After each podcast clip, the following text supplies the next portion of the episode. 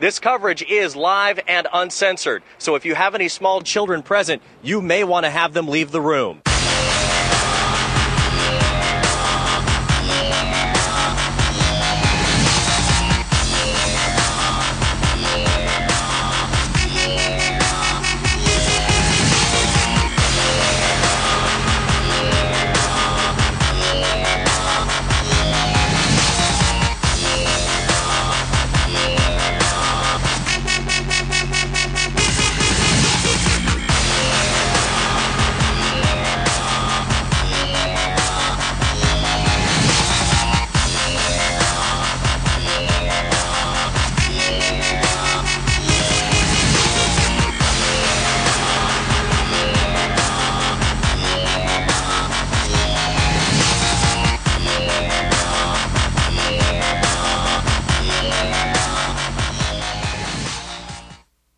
What's up, guys? My Take Radio episode 187 for Thursday, June 6, 2013. Our call-in number is 347-324-3541. Again, that call-in number 347-324-3541. You can also hit up our feedback line. That's 347-815-0687, 347-815-0MTR.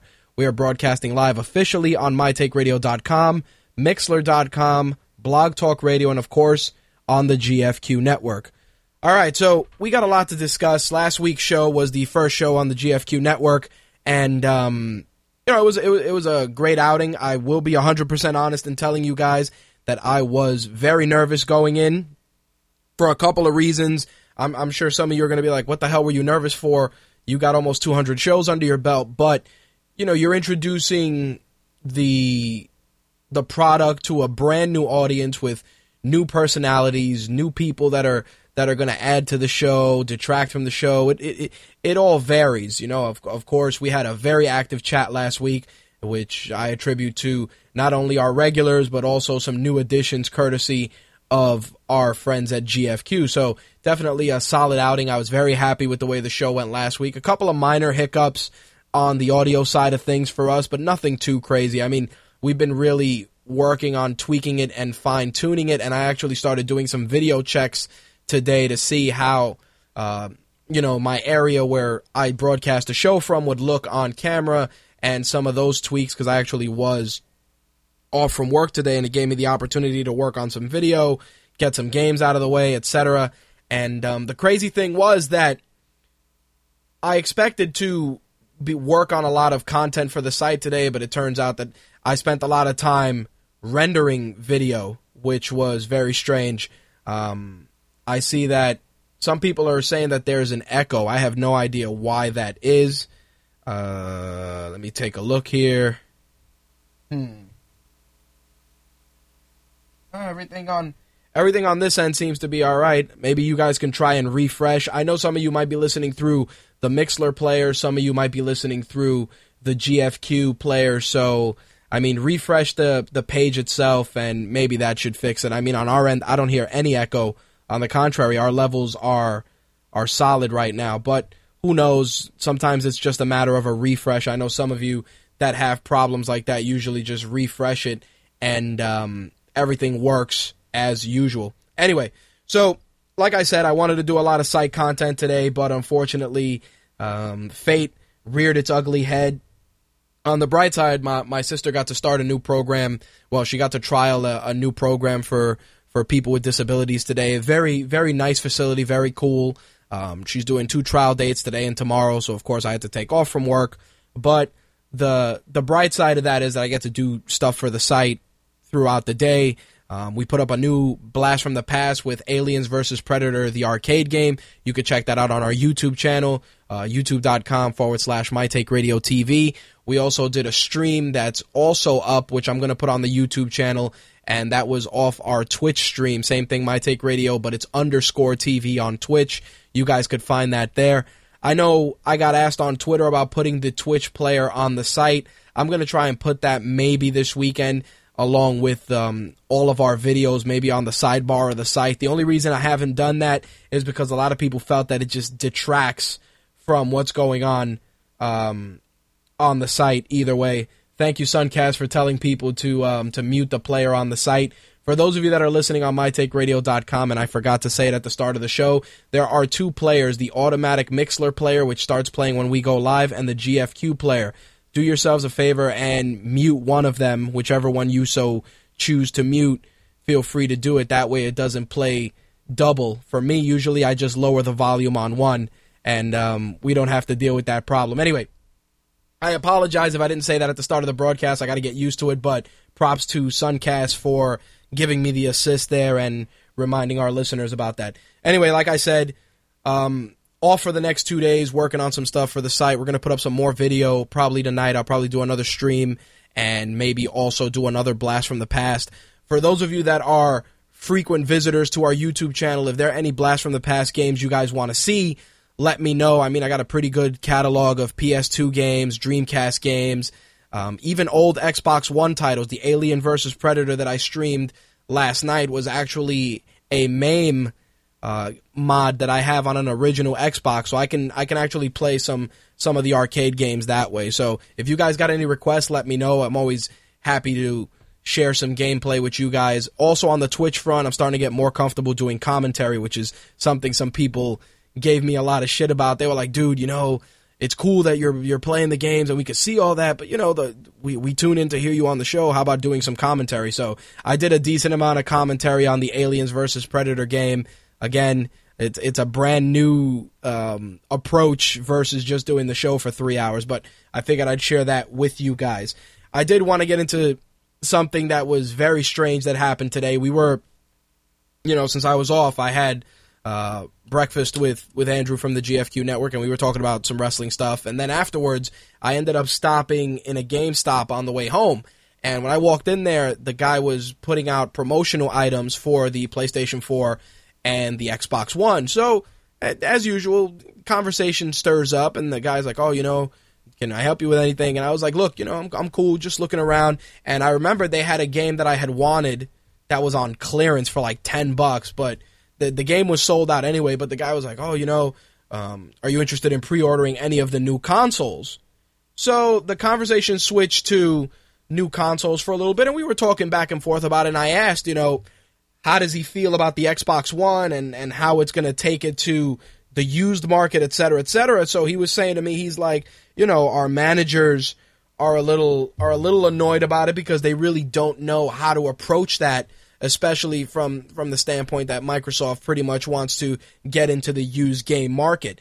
Um, I did ask how many people were pre-ordering systems, and he said people have come in more so to ask about when they can start pre-ordering PlayStation 4s because they weren't accepting pre-orders at that store. He said a couple of stores are kind of starting to put together a, a mailing list and things like that to to put pre-orders together, but it was probably one of the few times that I've gone to GameStop and I've had a decently civil conversation without having, you know, without being force fed rewards programs or any of that garbage. So definitely it was in pretty nice to see. And the, and the guy was asking, you know, oh, are you following it, etc. And I kind of said what I did, and he was like, oh, you know, do you do you bash us on air? And I was honest. I said, dude, sometimes I, I throw GameStop through the ringer because you guys do a lot of shady shit. Not the company as a whole, but a lot of your your stores and some of your employees. And he laughed. Um, you know, he laughed about it, and he was just like, "Yeah, you know, the, every store runs a little differently, but we don't. We I try not to push anybody here because I used to be you, coming into a store and didn't want to do any pre-order. So it was it was um it was just pretty cool to see that and to have that kind of a conversation. But it's interesting also because there's so many people, especially um, retailers, that don't really know how to embrace the um, the whole GameStop, the whole used game dilemma that's going on with the Xbox One. He did tell me about the thing with the Wii U that they're going to stop selling the, the the lower end console and that they're supposed to be returning the unused inventory to Nintendo. He did confirm that because I said, I'm like, hey, is it true that you guys are returning the Wii U's? And he's like, yeah, you know, the, the smaller systems aren't really moving. Everybody's buying the bigger system. He said it. He was like, I felt it was kind of dumb that the price difference, as negligible as it was, that they would give people two options. I can understand if you packed in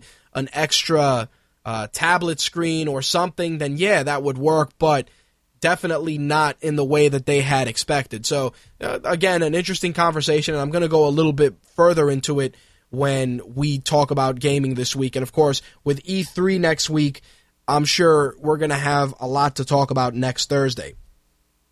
Before I, I get into this week's MMA, though, I did want to let you know about our schedule for the month of June. Just a couple of things are going to be changing. Uh, the last week of June, the week of June 24th, um, we will be working the Consumer Electronics Weekly event, and we will also be working Wizard World, most likely. So, that Thursday, there may not be a show. Just an FYI, in case you guys um, kind of keep track of that. We are not doing a show on June 27th unless our my schedule changes. If it changes, of course, I will let you guys know, but we will be working that event that week. Also, um, in July, of course, the 4th of July falls on a Thursday. Uh, as fortune has it, it's my sister's birthday, so I may actually take that day off, but there is a slim chance I may do the show on a Wednesday. So, with that with that said, that's just something to keep in mind as well. So, make a note, the 27th and the 4th of July right now, those schedules are questionable. We did cover Book Expo this past weekend, and our photos from the event are on our Facebook fan page. You guys can check those photos out there. And there's going to be some write ups throughout the week because we met a lot of really great authors and writers, and we got some really cool stuff, which I got a UFC fan guide. Which I will be giving out probably tomorrow. Maybe I'll give it out to our Facebook fans, or maybe I'll give it out on Twitter. We'll see. I know that the Facebook guys kind of get a lot of stuff. They um, they really enjoy all the giveaways on the fan page and they kind of give the the Twitter the Twitter followers a little bit of shit, especially those that aren't following MTR on Twitter because they um you know they end up getting the bulk of the prizes. So maybe I'll show the Twitter fans some love. We'll see how that goes. Anyway, there's really no monologue for this week other than the stuff I wanted to give you guys. So without any further delay, let's get into some MMA for this week because there is quite a bit of news to talk about.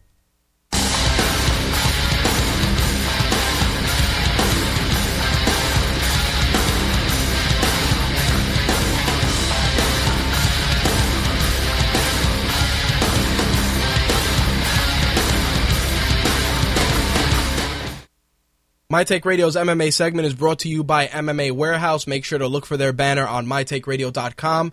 Click that, helps us out. Plus, you'll be able to get all the latest MMA gear from your favorite fighters, plus rash guards, mouth guards, and any training supplies as well. Make sure to check out the banner on mytakeradio.com and visit MMAwarehouse.com.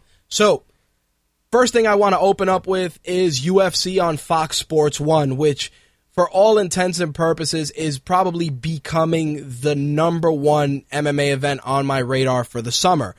Of course, you can talk about, um, you know, some of the other promotions, Bellator Summer Series, but UFC on Fox Sports 1 is important for two reasons. Number one is the debut of the Fox Sports Network and UFC programming on that network will be launching at the same time as the channel. So it's going to be insane. I haven't gotten uh, you know, I haven't received the channel listing for for myself, you know, for my provider for files yet on what channel that's going to be, but I'm sure I'll be receiving that within the next month or so. Um, month or so, excuse me.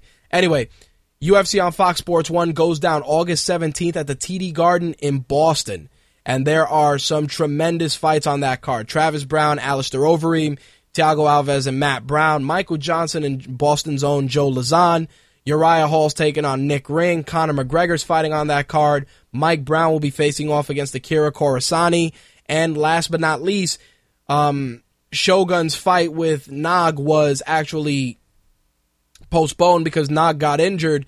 Chael Sonnen stepped up. They were going to do the fight in Brazil, but as luck would have it, they decided to do the fight on Fox Sports 1. So there you have it. That is your main event, ladies and gents. Shogun, Chael Sonnen, the man himself, the gangster, the West Linn gangster, talks himself into another fight.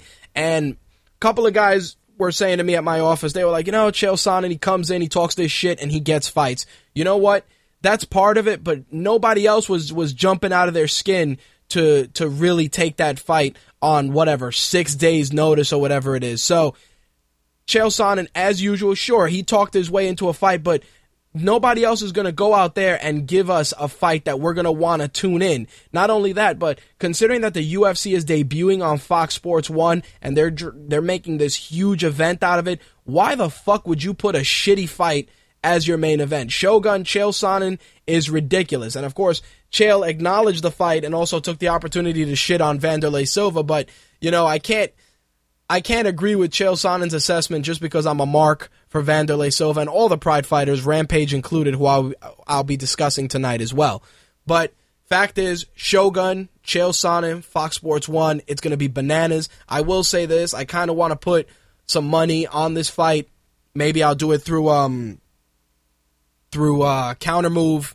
Uh, my homegirl Crooklyn over there doing some great work with counter move. Maybe I'll do it through there. Only because standing up, if Chael wants to stand directly in front of Shogun um, and and really try to stand and bang with him, he may not benefit from that. But if he uses the offense that he used on Anderson Silva in the first fight, without of course getting caught in some crazy triangle, I think he definitely can take the fight from Shogun. But considering that Shogun's had uh, a couple of wars within his last few fights, he may just be itching to give us another war, and not for nothing, Chael Sonnen definitely will make that worthwhile. Also on that card is going to be Michael McDonald taking on Brad Pickett and Cody Donovan taking on Ovince St. Preux. So there you have it. Sonnen was supposed to replace Nog against Rua at UFC 161 next week, but, well, obviously UFC 161 uh, coming up, and they decided to do that here for the Boston fans, which, not for nothing, I think is is fitting, especially with what's going on Dana White wanting to do something for Boston, it's it's going to be tremendous. So I am super pumped for that. This past week also we had the One FC event. I got to give a quick shout out to the one and only Phil Baroni, the New York Badass, who broke his ankle in devastating highlight reel fashion. Still, New York Badass is my boy. I like watching that dude fight. He goes out there. He, he leaves it all in the cage. He doesn't try and, and point fight. He just goes out swinging. So, I mean, I was bummed, you know, because he lost to Nobutatsu Suzuki, but Phil Baroni will bounce back. He's a he's a great guy to watch, super exciting. He's a, he's also a great personality for the sport. So I was bummed that he lost, but I'm sure he will bounce back. I will say that the Bibiano Fernandes um, Koetsu Okazaki fight was very very good. I ended up watching that on. Um, I ended up just downloading the the entire card because at the time they broadcasted, I think they gave it at like 3 a.m. or 4 a.m. or some crazy shit like that. And um, I ended up watching the card afterwards, but Bibiano Fernandes looked really good. Um, he took the fight via unanimous decision to win the interim bantamweight title. Um, Koji Oishi he defeated um, Honorio Banario via knockout to win the featherweight title, and um, Masakatsu Ueda he won via unanimous decision. He secured the win for the Bantamweight Grand Prix. Also, Kamal Shalorus was on that card. Um, he won his fight via unanimous decision against Edward Folayang. So, definitely solid fights there. Uh, Tim Sylvia, Dr. Stoppage, he loses via TKO against Tony Johnson. So, uh, definitely derailing that hype train of Tim Sylvia back to the UFC at 1FC. So, I will say this, and I try to tell our listeners this all the time. If you have AXS TV and you can get access to some, no pun intended, access to some of these, um, you know, Japanese MMA fights, um, other cards, smaller promotions, definitely do it because there's a lot of talent there, a lot of great fighters that really go under the radar. And then what happens is, and and this is something a lot of fighters have talked about, just a, a, a lack of education for for mixed martial arts fans because it's like it's like the same thing with WWE, and, and I've done this as well, where people come in and they're like, "Yeah, man, WWE greatest promotion, blah blah blah, this that and the third, and then you tell them, "Hey, what about Ring of Honor?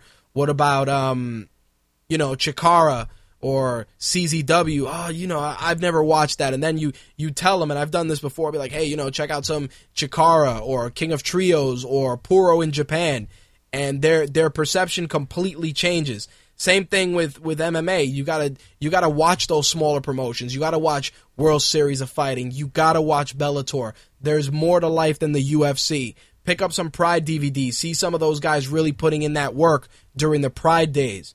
Again, much like the WWE, the UFC is not the only game in town. Yes, the best fighters are there, but there are some good fighters that aren't there. Seriously, you got to do that. I, I, you know, I can't stress it enough. And I, I've talked to some of the guys at work that they watch wrestling, especially guys that have kids. Um, my boss actually, he took his son to see SmackDown, the SmackDown taping on Tuesday, and you know we were talking about some smaller promotions that work out here locally, like Family Wrestling Entertainment, um, House of Glory, some of those other local promotions that really get good talent. I mean, Family Wrestling Entertainment has a show going down. I believe it's June 21st, and one of the the matches on that card is Tommy Dreamer taking on Rob Van Dam. That's you know that's a that's a pay per view caliber match that you, that you're getting for you know a twenty or thirty dollar admission, cheaper than um you know cheaper than any other that than taking a trip to Madison Square Garden or Nassau Coliseum. Just saying. All right, so Misha, Miesha Tate made some very interesting comments to MMA Junkie about Kim Winslow, and I was I wasn't shocked that she said it, but as usual, anything Miesha Tate or um, you know Brian Tate say usually is misconstrued in some capacity. But what she was saying about Kim Winslow was interesting because Kim Winslow's uh, possibly going to oversee the fights on the Ultimate Fighter season 18, and she said, "I think Kim Winslow she sucks as a referee. I heard she's going to be refereeing this season. I think that sucks too." So. Of course, one of the reasons she she mentions this is because of the stoppage in the Cat Zingano fight. She went on to say, Zingano caught me with probably two solid knees, rocked the elbows, and I tried to go in for a shot. It wasn't the best shot in the world, but I had won the first two rounds pretty decisively. So I didn't feel like I was on this downhill slope this whole time. I was just having a slow third round okay, well, let me get this straight. When it looks like somebody opened a can of cherry pie filling and and sprayed it all over your face, I don't think that the that, that the slow third was the right description for that round. I think her knee got introduced to your face. That's what I think. And before your your your face was damaged to prevent you from take from taking pretty promotional photos, Kim Winslow stepped in and stopped the carnage. Sure, there may have been some suspect knees there, maybe, maybe not, but you know, the three point stance, the action is moving very quick. Just just stop harping on the fucking loss already. You ate the knees, you're still coaching the season. Get off your shit. I mean, don't get me wrong, sometimes I get mad with some of Kim Winslow's officiating, but you know what? I don't see many other female referees stepping up to to to engage this sport and work effectively to to manage the fighters in the cage or in the ring. Say what you will, but Kim Winslow got bigger balls than most dudes I know to go in there. Because she's got to go in there and separate guys that that are beating the living shit out of each other immediately. And and because she's mad that the fight was stopped pre, uh, quote unquote prematurely, she wants to say that, you know, she sucks as a referee seriously, don't don't catch a knee in the face, and maybe you won't have to worry about early stoppages next time. Just saying. So, in news that is sure to elate certain fighters that partake in, in, in the marijuana, the fact is that they are raising the threshold for marijuana metabolites. Uh, UFC Vice President of Regulatory Affairs Marc Ratner announced during a meeting with the Nevada State Athletic Commission that they will be raising the threshold of marijuana to um, from 50 nanograms to 150 nanograms, which is what the uh, World Anti-Doping Agency recently labeled as a sufficient threshold. Obviously, the UFC does its own testing and regulating in any foreign territories due to lack of an official sanctioning organization. But, you know, the Brazilian MMA Athletic Commission agreed to the same threshold, and, you know, that change is taking place with UFC on Fuel TV 10. So, couple of things come out of this. Number one, raising the limit to to where it's recognized by the World Anti-Doping Agency levels the playing field completely. Now you can't have guys that if they're fighting in another territory, they could get away with with with with 48 nanograms or you know 49 nanograms, whatever the case is. Now it's an even playing field. 150 is the number. Translation: Don't eat pop brownies. You know af- uh, uh, after the weigh-ins to make yourself feel good. Don't do it, and you won't get caught out there. Now, the crazy thing about this is that I that I you know I firmly believe that that weed is not a performance enhancing drug during training camp. I'm sorry, it's not. It, on the contrary, the mun- you, what are you going to get? The munchies, especially when you're dieting down for a fight. Stop it. I mean, sure, there are some instances where that assessment can be made, but it's the same thing in the WWE when when you know Randy Orton got suspended for being a pothead and Evan Bourne and what the hell and R-Truth, those guys. Yeah, you know, you you want to inhale weed, that's great. You want to smoke a L before you go out for your match, not the best idea. Just saying. But the fact is that now it kind of gives fighters a little bit more leeway. I'm sure that somebody's going to fuck up and and come in with, you know, 160 in their system, but eventually it'll kind of level itself out and maybe we'll stop getting we'll stop getting some of these BS suspensions. I mean, look, the the the whole thing with Caraway and the Diaz brothers and it, it was just it was insane. So there you have it. 150 is the target. Don't fuck it up, boys.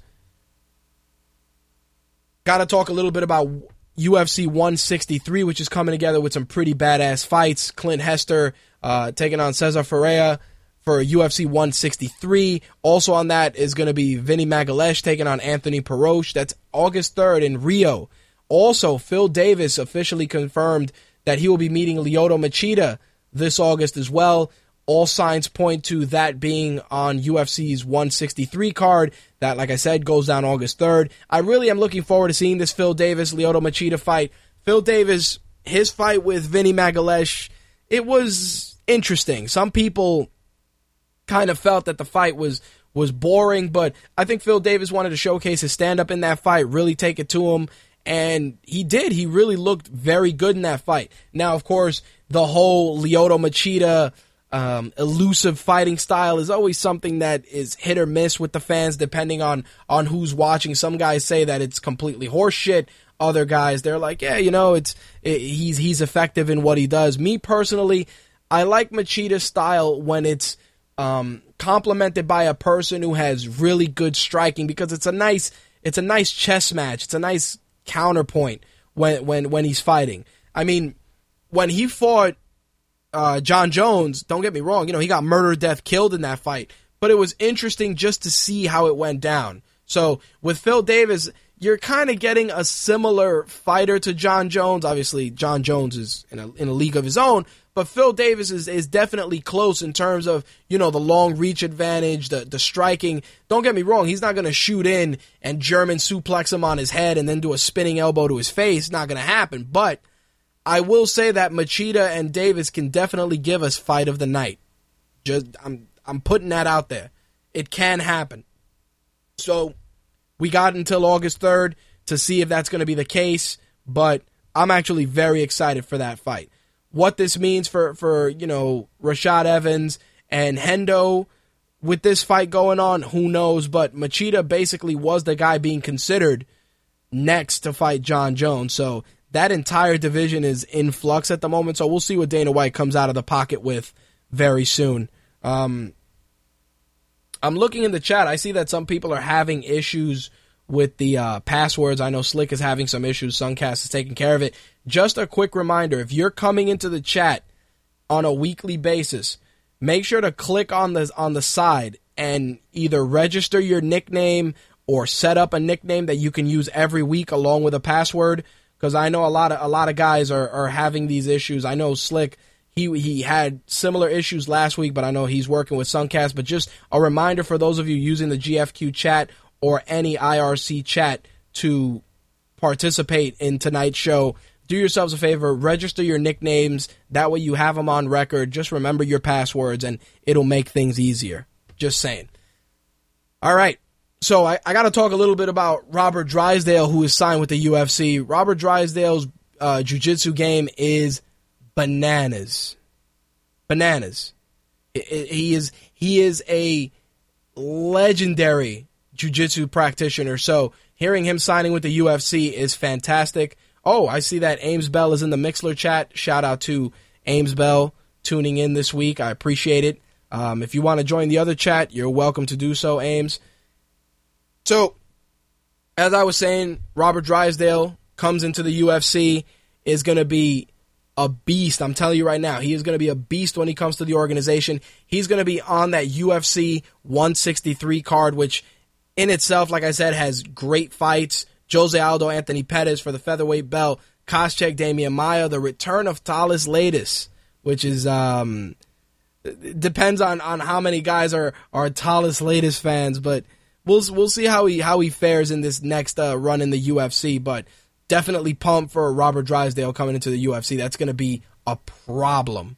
I'm telling you guys. You heard it here. Robert Drysdale, 6 and 0 in MMA right now, coming into the UFC. He's going to be taking on Ednaldo Oliveira, who's 13 1 and 1. He's 0 and 1 in the UFC. It, it's it's going to be ridiculous. Just saying. Also, history will be made as we're going to get the first bantamweight women's fight in UFC history in Brazil. UFC 163 will feature Amanda Nunes. She's going to be taking on Sheila Gaff. That's going, like I said, UFC 163 is going to be ridiculous from top to bottom. Aldo Pettis, Koscheck Machida, I mean, uh, Davis Machida, and Koscheck and Maia are going to be bananas. And then throw the ladies in there as well, and history will be made. So, again, mark that down on your calendar. That is going down August 3rd. Fuel TV actually announced, and I caught that earlier today, that they will be premiering the countdown to UFC 161 this Tuesday, June 11th. It's going to be the one hour special, which of course is going to preview the main event, which is the light heavyweight fight between Rashad and Hendo. They're going to be giving that, get this, at 5 a.m. Eastern Standard Time. So they're going to give that show again at 9 o'clock, but they're going to be debuting it at 5 o'clock in the morning. So obviously, if you have any regional Fox Sports channel or Fuel TV, um, you'll be able to check it out at any time. Don't don't go just by the 5 a.m. unless you got a, a DVR and you want to DVR it and see it as soon as it airs. 5 a.m. is when it goes down. UFC 161's countdown Tuesday, June 11th. Another card that has come together quite nicely is UFC on Fox 8. Of course, Mighty Mouse defending his belt against John Moraga is your main event. Robbie Lawler is on that card. He was supposed to face Tarek Saffiedine, but Saffiedine is out with an injury, so now um, Robbie Lawler will be facing CR the Killer. I always bludgeon that guy's last name, so I'm not going to do it. Anyway, he stepped in, and he will be fighting Robbie Lawler in Tarek Saffiedine's place. Jessica Andrade is going to be taking on Liz Carmouche. Jake Ellenberger, Rory MacDonald are going to round out your main card. Michael Chiesa will be fighting Jorge Masvidal on the prelims. We got Mac Danzig taking on Melvin Guillard. Matt Mitrione, Brendan Schaub is also on that card. Ed Herman taking on Trevor Smith. Randamie is taking on Julie Kedzie as well. So UFC on Fox 8, that's going down July 27th from Seattle's Key Arena. Ah, uh, why are my notes not refreshing? Ah, here we go. Of course, mark this down on your calendars. UFC on Fuel TV 10 is this Saturday. Um, Antonio Nogueira taking on Fabricio Werdum. The TUF Brazil tournament finals going on. Um, Rafael Cavalcante is taking on Thiago Silva. Jason High fighting on that card. The prelims will be going down on Facebook at 4:30. So make a note of that. If you're gonna, if you're interested in watching the prelims, they're gonna be on Facebook at 4:30. The main card will be 8 o'clock on Fuel TV. So we're going to get into some Bellator news, and of course, the biggest news being that Rampage Jackson is officially a Bellator fighter, but it gets crazier. Rampage is not only fighting in Bellator, but he will also be wrestling for TNA. Crazy shit, right? Now, obviously, all signs from from what I've heard in a couple of different interviews and a couple of different websites, Rampage is going to be fighting at heavyweight. He's going to be doing work with TNA. Uh, obviously, everybody's pumped for a fight with King Mo. Rampage even went on record saying that, you know, if a good fight came up at 205, that he'd cut the weight and fight at 205. I, um, wow. That's pretty cool. Shout out to Martin Rotela, who is saying hello from Buenos Aires, Argentina. Very cool. Thank you for tuning in, Martin. Um, you can join in on the GFQ chat on the top or you can use the Mixlr chat. Very cool. Got a listener in from Argentina for the live show. Um, Val in the in the Mixlr chat is saying so they drop Doug Williams and they pick up Rampage, who is not a wrestler. Yeah, we're gonna talk about the Doug Williams situation, Val. So I will get into that in the wrestling segment. But Rampage coming into Bellator serves many purposes. Number one, you get a banner fighter who everybody knows, who his name is pretty much synonymous with mixed martial arts, and he will be the guy that you can kind of build a brand around. Now, from a wrestling standpoint, you're taking a guy who's in his late 30s and he's going to learn the sweet science of professional wrestling. That can either be really good or really bad. But I will say this even if Rampage is involved in a limited capacity in wrestling, I think that his contributions to TNA from the wrestling standpoint will be tremendous. Think about it. You know, exchanges with guys like Kurt Angle, Samoa Joe, guys that work that strong style, that hybrid MMA style. It it can work. It will work. But um I'll discuss the the signing on the wrestling side a little bit a little bit later. But like I said, he's going to be joining Bellator. He's got a similar deal to like King Mo, and they're going to do a lot of other things too. I mean, TMZ caught up with Rampage, and Rampage, of course, said that when he, you know, when he was in the UFC, the deal he had there is small potatoes versus the deal he has with Bellator. He says, you know, when other fighters get to see everything I'm able to do with this deal and the benefits it provide, it provides, you're going to see a big change in MMA. I guarantee it. I am sure that Eddie Alvarez is listening to that statement and pretty much lifting a middle finger at the screen when he read that because obviously Eddie Alvarez is trying to get out of his Bellator contract and go to the UFC and there's a whole bunch of shit going on. But make of it what you will a Rampage King Mo fight is a certainty at some point and I'm sure it's going to be a nice big money fight. Uh, Rampage is supposed to show up on Impact tonight. Since they changed to the 9 o'clock schedule I was not able to see it, so I can't share my thoughts with you guys, but I'll watch it after the show's over and I'll touch on it next week. Another pro wrestler who made the jump to MMA is making his MMA return this weekend, and that is the one and only Bobby Lashley. He will be fighting this weekend for Titan Fighting Championships. He will be taking on Kevin Concrete Asplund, who is 13 and 4 as the main event and you'll be able to check that out on AXS TV if you have it. And um, you know, 10 p.m. Eastern. Bobby Lashley is your main event, and um, you know, Jake Lindsay, Zach Freeman, um, Aaron Darrow, Mauricio Navarro, couple of solid fights there. I agree with what you know Ames Bell said on the Mixlr side. It's true that Rampage Mo fight is going to happen because look, I like Bellator. It's a great organization. But let's not kid ourselves about their light heavyweight division. Their light heavyweight division is okay. You know, it's not it's not as deep as the UFC's division, but they've got a couple of uh, of decent guys there. But let's let let's also look at this too. Rampage complained in the UFC that he got guys that always wanted to take him down and didn't want to stand and bang and blah blah blah and he was saying, you know, that his knees are getting better and he's going to be able to to, to go in there and, and do what he's got to do. And Bjorn Rebney kind of he was like, yeah, we're gonna look for a, a good fight for Ram- a couple, you know, a fight for Rampage that's that's good for the organization. This is this is what I I gathered from that. Rampage, we're gonna find you a guy who has no wrestling experience that is gonna go out there and stand in front of you and let you punch him in the face for ratings. What do you think? Seems legit. Let's do it. Seriously. It's mixed martial arts. It encompasses all aspects of martial arts, including wrestling. And for those of you that don't think wrestling can be considered a martial art, you're fucking stupid. But seriously, what does Rampage think? Everybody's gonna go and stand and bang with him? Think about it. That's like me walking up to Brock Lesnar and telling Brock Lesnar, we're to stand here and we're to swing fists until one of us is unconscious. Here's what's to happen I'm to swing. It may hurt him a little bit. He's going to swing because he does it professionally, and my head may be separated from my neck. Maybe.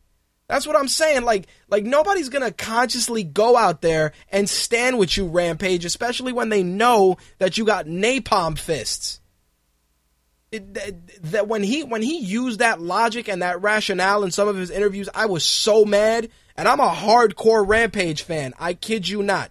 I'm actually staring at a um round five Rampage figure that's on my desk, right next to a round five Wanderlei Silva. And of course, a round five Kimbo Slice. Don't judge me. I got a Kimbo Slice action figure on my set on, on my desk. I liked watching him punch fucking guys in the face at an airport or at a barbecue. Sue me. Anyway, in Rampage's case, I'm I'm glad. You know, I'm glad he's got a deal. I I'm glad he's got that passion for for mixed martial arts. I'm glad that he can play theatrics with with TNA. Uh, that's great news. That's fantastic. But I will say that the best part of this whole deal is that Viacom is footing the bill. And I'll tell you guys why. Bellator, they got they got some decent pockets. They could they could pay some some good money to these fighters, and TNA may may may pay some decent money to these fighters. But when you got deep pockets, when you have a network signing your check, it's a different ball game. And I'll tell you why. Do you think for one second that we're just gonna get Rampage on Bellator and Rampage on on TNA Impact? No, we're gonna get Rampage's house or we're gonna get Rampage the rent collector, or we're gonna get some other shit. That's what's gonna happen. It's it's a no brainer. That is what we're gonna get. Rampage isn't just coming in and, doing a Bellator deal and doing an Impact Wrestling deal. He is gonna do a whole bunch of other stuff that Viacom will squeeze his nuts for, and maybe he'll do another movie. And Bellator will be like, yeah, great, no problem. Go right ahead. Like I said, I'll touch a little bit more on it in the wrestling segment because there's a lot of things on the wrestling side with Rampage's signing that I do want to address. I was bummed to read that Invicta FC strawweight champion Carla Esparza suffered a knee injury and she is out of her title fight at Invicta FC 6. Ayaka um, Hamasaki will now meet Claudia Gadelha instead. I, I was bummed. I mean, you know, Carla, Carla Esparza, when she won her, her belt, she, you know, she put on a really, really solid display of wrestling. Tremendous. Not not every day that you see you see, um, you know, obviously besides like Miesha Tate, um, Ronda Rousey, a, a girl who has such such great wrestling. Her wrestling was is fantastic to watch. Uh, you know, I follow her on on Facebook and her fan page. She puts up a lot of cool shit and she puts up a lot of videos, a lot of training stuff, and and her wrestling, her shoot is is a, is is magic to watch.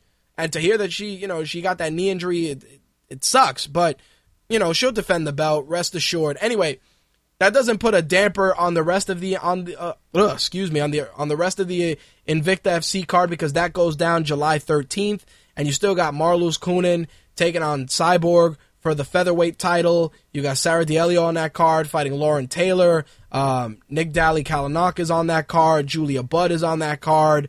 Um, Rose Namajunas is on that card. I'm a I'm a Rose Namajunas mark. Um, just because flying flying armbar. Look it up. Rose Namajunas, N A M A J U N A S. Look for the flying armbar that she pulled off in her last fight. It was ridiculous. I I was eh, so excited for Pat Barry just because I'm a Pat Barry Mark too, and it, it was just it was just beautiful to watch from start to finish. But anyway, if you want to see that card, July 13th, it's going to be online pay per view. Um, the prelims, which are going to go down at 8 p.m., and of course the the online pay per view portion, the main card, will be at 10 o'clock. Another buddy of Rampage is also heading to Bellator, even though it hasn't been confirmed yet, and that will be the one and only Cheick Kongo, who was released from the UFC following his loss to Roy Nelson. So there you go. Cheick Kongo can go and you know knee people in the nuts in Bellator a couple of times. No disrespect to Cheick. I mean, that's all I ever knew him for. Going out and having that slugfest with, um, you know, that that slugfest with Pat Barry and just kneeing guys in the nuts a lot. So, um, yeah. Simple as that. So, I got to talk about something extremely disheartening, and that is that Canada, pretty much across the board, legalized MMA, including, you know, well, contact sports, including mixed martial arts, taekwondo, karate, all of it are officially legalized in Canada. So, ridiculous. On top of that, just just to throw more salt in the wound, Connecticut is another state that has approved mixed martial arts. The Connecticut State Senate voted to pass HB 5277, a bill that legalizes mixed martial arts in the state. The bill was approved by a 26 to 9 vote this past Wednesday. So, with that said, New York is now the only state where MMA is banned. It's disgusting. Marc Ratner said on Twitter Connecticut becomes the 49th state to legalize MMA. New York is the last holdout and will get there too. So, not, not to shit on Connecticut, any of you listeners that, that are from Connecticut, not to shit on you guys, but you know, you go to Connecticut for Mystic Pizza, visit WWE headquarters, you know, do all this do, do all this bullshit, maybe maybe bump into Brock Lesnar destroying Triple H's office, you know that stuff. But the mecca, the mecca of sports, Madison Square Garden, cannot hold an octagon in 2013 disgusts me to no end. The fact that I can see Muay Thai fights at Madison Square Garden or or the racetrack or in any of the other places that I've gone to see Muay Thai fights, but I can't enjoy the UFC or Bellator or any other promotion that wants to hold a card in New York State. It disgusts me. New York City alone, eh, they, they just opened a, a UFC gym in Midtown. They're opening a UFC gym 10 minutes from my house. The, the organization has a footprint in our state already, but we can't get this lead. It's disgusting. And seriously, Connecticut got MMA before we did. Our our politicians are ginormous pieces of shit. Sheldon Silver, you are a douchebag. Because he's he's one of the holdouts, and he is he is a, he's always been a piece of shit, but even more so now. You know, Michael Bloomberg, our mayor, he he he's a guy that worries about what size soda you're drinking. He doesn't give a shit if people are out there punching each other in the face, and he's on his last term anyway. It's embarrassing. Embarrassing that Connecticut is the 49th state to legalize mixed martial arts, and New York continues to wallow in in the fucking background. It's disgusting. Anyway, last bit of MMA news to wrap things up. UFC 162 is officially finalized. That's going down July 6th. And of course, the main event, Anderson Silva taking on Chris Weidman for the middleweight title. Frankie Edgar will be fighting on that card against Charles Oliveira. The Korean Zombies taking on Ricardo Lamas. Dennis Siver and Cub Swanson and Roger Gracie and Tim Kennedy. That main card will be on pay per view. The prelims will be on FX. And the other early prelims will be on Facebook. So there you have it. Anyway, that's going to wrap up the MMA for this week. It's that time, ladies and gentlemen. The best time, the craziest time. It's time for wrestling. Want the gold, sucker! Hulk Hogan, we coming for you, nigga!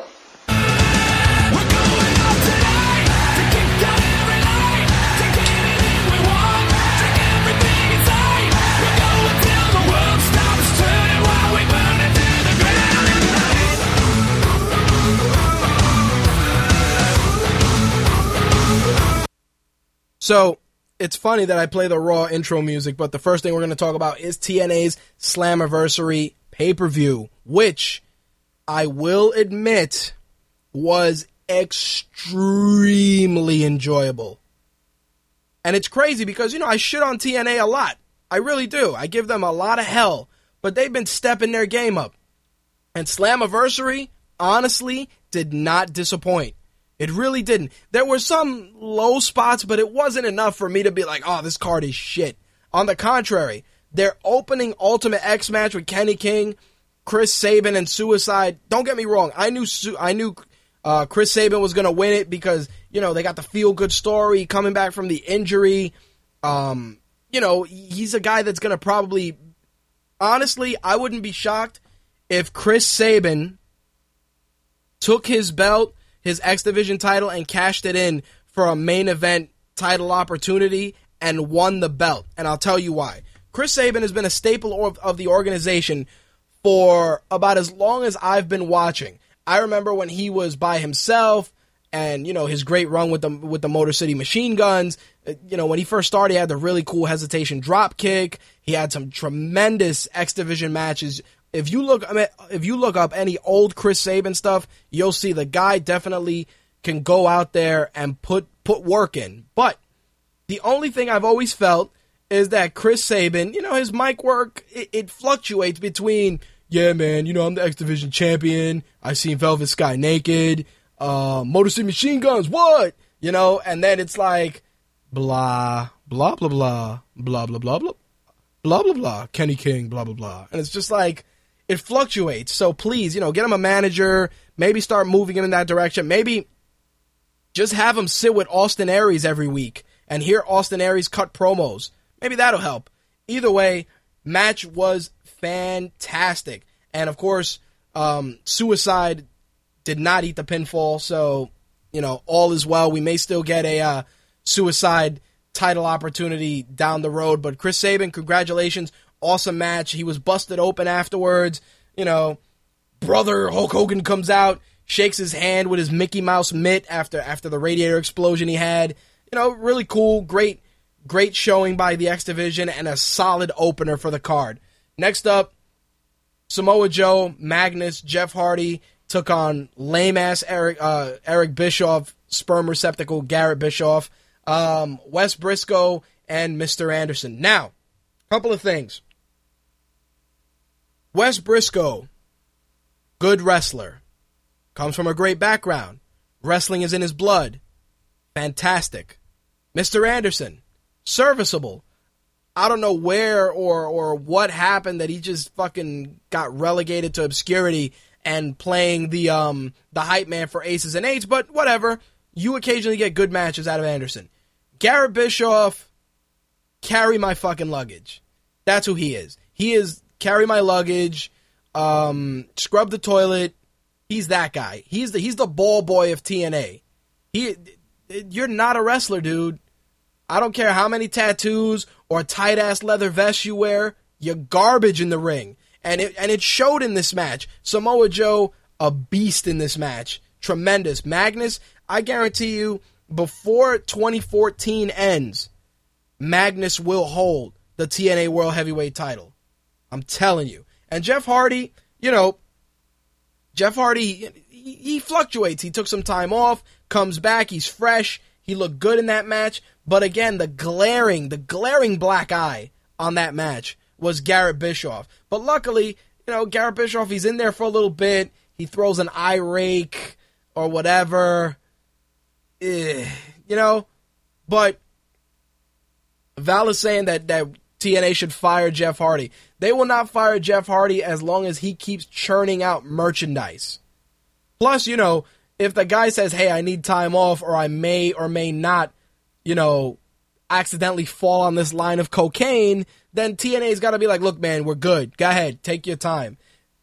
Look, love or hate Jeff Hardy, the kids love him. Girls love him. Emo kids love him.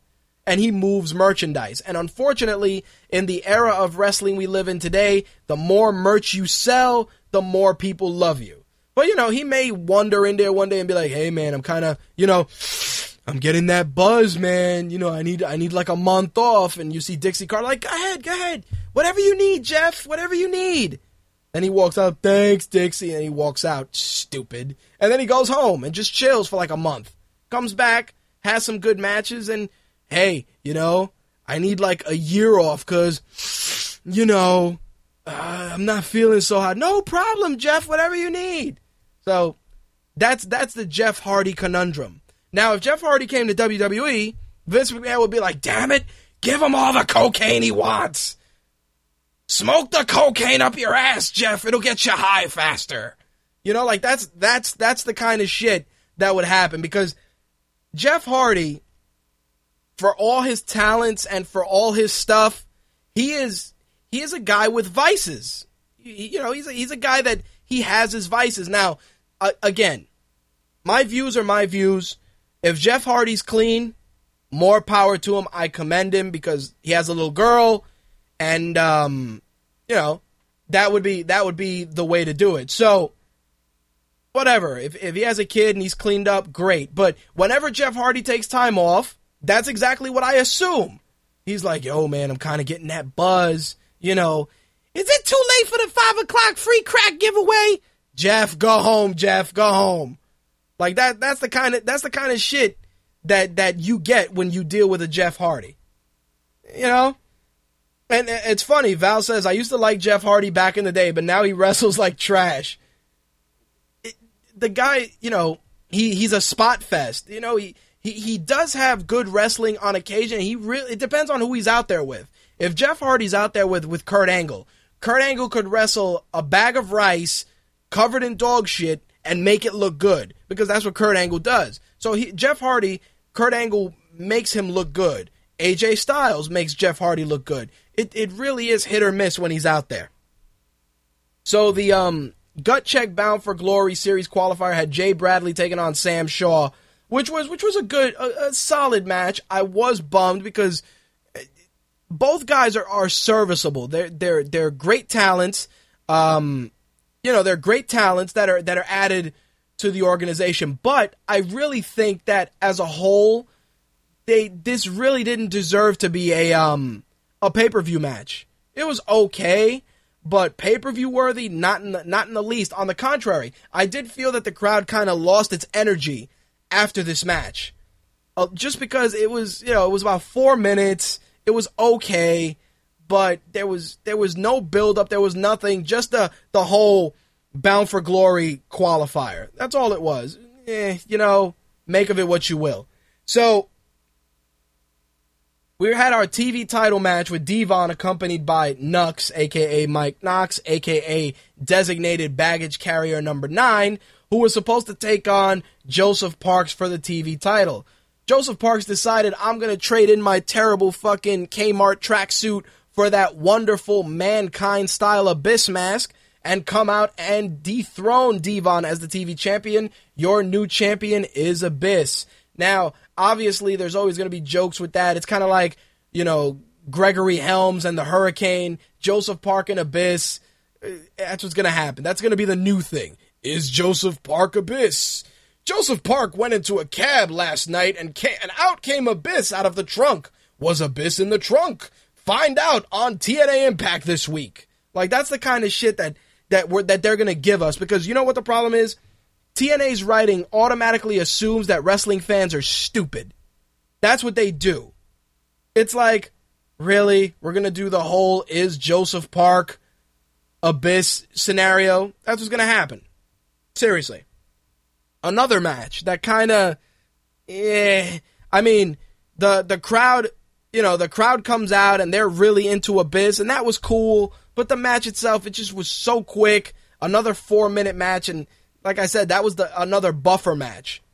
So Dixie Carter, you know, Dixie Carter came out and she um she announced the next TNA Hall of Fame inductee. Uh, of course, they were celebrating 11 years of TNA. I thought that it was going to be Jarrett. I really did, but they threw the curveball.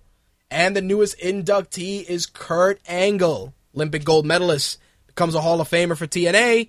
Um, pretty cool. I will say this. I like Kurt. Big fan of Kurt. Had tremendous matches in TNA, but Jeff Jarrett found the fucking company. Holy shit. Hi, we're going to induct Sting and we're going to induct Kurt Angle, but we're not going to induct the guy who whose father and him founded the company. Nah, we're not going to do it. Maybe next year, Jeff. Maybe next year. Like if they said, "Hey, we're gonna induct AJ Styles," I- will accept that. I'll accept it. AJ built the fucking company with with those guys. Samoa Joe, he came in a little later, but still. But AJ Styles, Bobby Roode, James Storm, Christopher Daniels, Frankie Kazarian, The Amazing Red, Primetime Elix Skipper, um, Chris Harris, uh, who else? Sonny Siaki. I can go down the list of guys that helped build that company. Jerry Lynn, Abyss, the Reverend uh, James Mitchell. Come on, man. I endured $10 weekly pay-per-views that, that had Jeff Jarrett coming out with those stupid yellow sunglasses and those terrible shorts that he wore with the double J's on them, cracking people with guitars in like 2004 and it's like, all right, dude, we got it. You hit people with guitars. Thanks. But seriously, I, I felt that it was a slight to, to Jeff Jarrett to not put him in there. Seriously. Or his father. Put his father in there. Put Jerry Jarrett in there. I don't understand. why you would do that. Maybe Dixie Carter just doesn't like the Jarretts, but it's like, yo, there wouldn't be a Dixie Carter without the Jarretts, without the AJs, without the Bobby Roodes, without the James Storms. I like Kurt Angle. He deserves to be in there, don't get me wrong, but Kurt Angle came to the party after the fact. He wasn't he wasn't out there giving us $10 pay-per-view matches every week my cable bill would have an extra 40 bucks because I ordered $10 TNA pay-per-views. You know, I watched when Slim J was in a match with fucking Shark Boy. Come on, get out of here. Put Shark Boy in there. Shit. Anyway, moving on. Our tag team title elimination match. Uh, Chavo and Hernandez. excuse me, Chavo and Hernandez. Don't mind me. I need a drink of this Monster Energy because I'm kind of losing my voice. Anyway, Chavo and Hernandez took on Bad Influence, And Aries, and James Storm and Gunner. Truly shocked, truly shocked that James Storm and Gunner got the win. But the match itself, tremendous, really great spots. We got a, a, a border toss from Hernandez, hadn't seen that in a while. Nice frog splash from Chavo was clean. But Storm and Gunner, I understand you want to put the belts on them, maybe get them over, but First of all, they need a tag team name of some sort. You know, Storm and Gunner is just eh, give.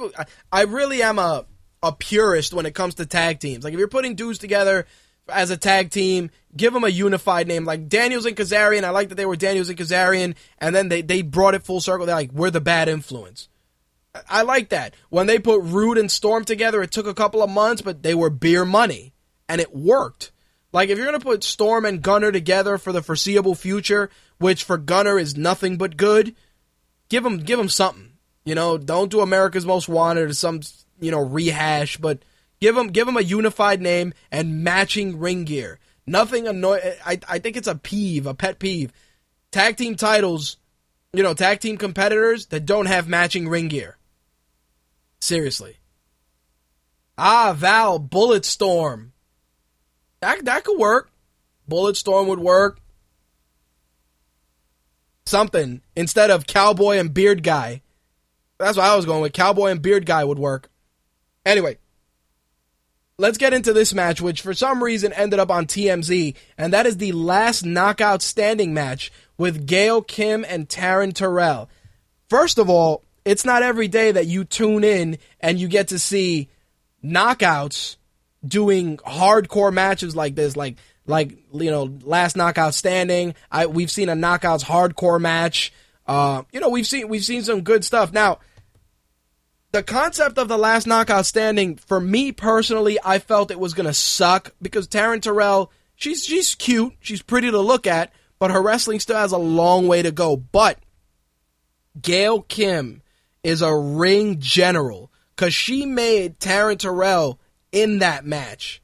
She made her in that match. She put her over in such a way that it was just ridiculous. And ODB being a ref bugs me to no end because she's just continuing to be underutilized.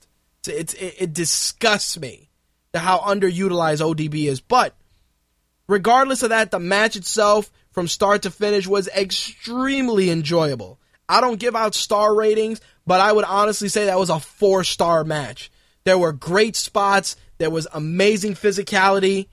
It was tremendous. Like if I were the WWE divas, not the and I'm talking about not the real divas that work. You know, the Natalyas, the Beth Phoenix, the, uh, you know, women that work. I'm talking about the Bellas, the the you know, who what are the fucking dummies that they got? Aksana, you know, all the real worthless ones that don't do shit. They should be watching that match and taking notes. Those ladies put on a clinic. A clinic which you wouldn't which you wouldn't expect.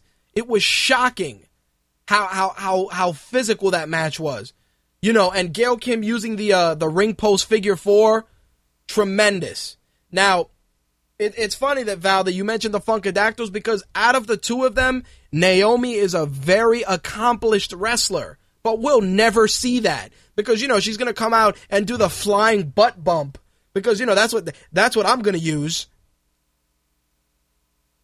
Seriously.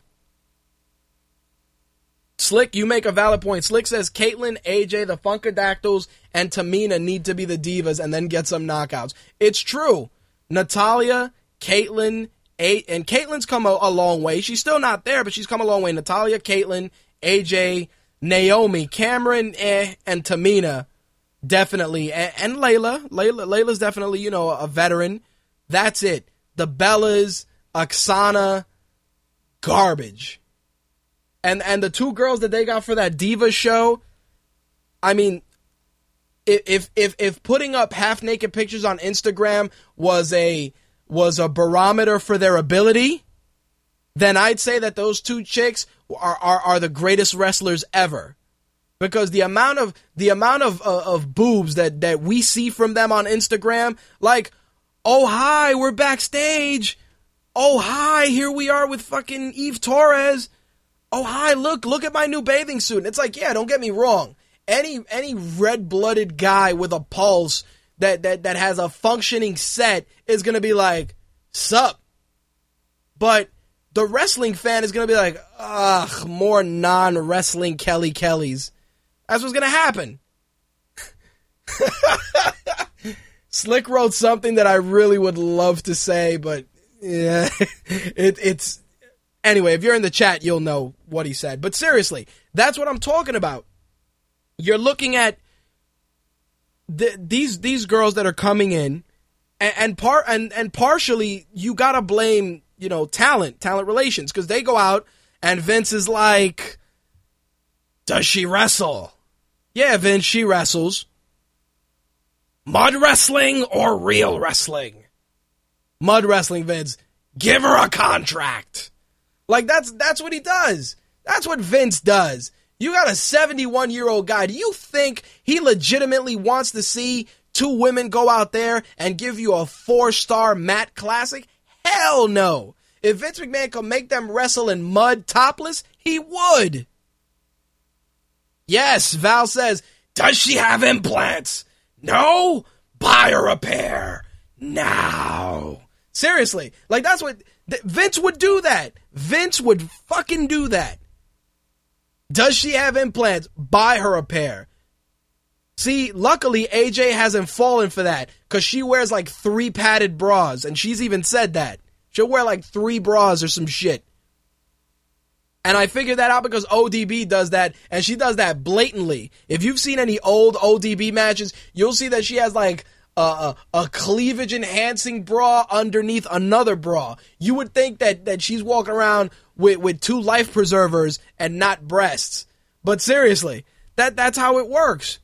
Vince hires these girls and Talent Relation hires these girls based on how hot they were in the October page of, you know, the Hawaiian Tropic calendar or how hot they were on as Miss December in the Hooters calendar. Oh, she may have been Hugh Hefner's fuck toy? Great. Give her a job. Like that's what that's what Vince looks at, which is unfortunate because there's so many talented amazing female talents that are out there. I mean, you take Sara Del Rey, you bring Sara Del Rey into the WWE and she trains the divas. They don't put her on TV because, you know, she's not your your your Playboy playmate spank material diva that they put out there initially. No, you're going to train these dummies to be close to what you are. That's what Sara Del Rey is relegated to doing. It's a travesty. If Sara Del Rey went out there, I would build let, let let's do let's do some fantasy booking real quick. The ideal Divas division would consist of Beth Phoenix, Natalya, AJ, Kaitlyn, Naomi, Sara Del Rey, Awesome Kong, Gail Kim, Tara, Mickie James, Velvet Sky, Angelina Love, um, Katrina Waters. That would be the division that there. You know? That's that's how I would build that that that division. I would build it like that. And, and not for nothing, TNA kind of dropped the ball. They started building a women's tag team division, and you know who your champions are? ODB and Eric Young. Just saying, TNA. You have good stuff, but then you you you drop the ball. Seriously, WWE, they really need to go out there and and take advantage of all the tools they have. Look, you have three hours of live programming Monday nights. You have one hour of programming Wednesday night. You have another two hours of programming Friday night. But, you know, we're going to give you 3MB. We're going to give you Ryback heavy breathing into a mic for 10 minutes. We're going to give you that. We're going to give you Triple H burying Curtis Axel as soon as he comes out. That's what we're going to do. Instead of giving instead of giving us, you know, great women's wrestling. WWE had a solid divas division when when it was Trish Stratus, Mickie James, Lita, Ivory, Molly Holly. Um, who else can I throw in that list? Oh, Jazz. Right there, I just named some some some retro talent that would run circles, circles around these women, circles, glorified bikini models. And and sure, you know, anybody can say yeah, Rich, but you know, we're not watching the divas for the wrestling. Yeah, but I'm not watching the divas to force myself to go to the bathroom. Seriously. Like I want to be engaged. I want to be able to sit there and and and give the WWE 3 hours of my life on a Monday and walk away like, yeah, Raw was badass this week from start to finish. And, and you know, a lot of people are like, oh, you know, Rich is being really bitter. But it's true. That last knockout standing match is the gold standard right now in 2013 for women's matches. Seriously. Suncast trolling AZ in the chat.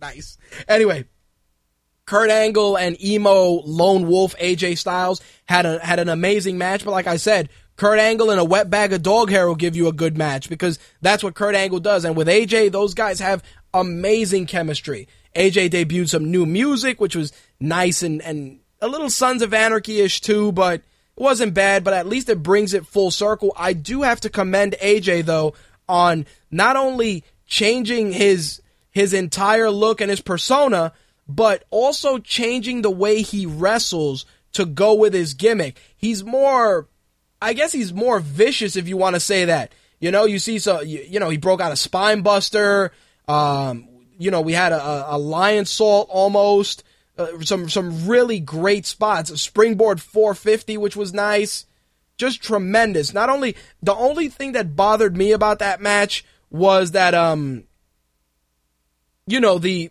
giving the the win to Kurt Angle hurt AJ Styles in my opinion, and the reason I say that is because in AJ's case. He, he just debuted this new gimmick. Everybody was kind of digging it.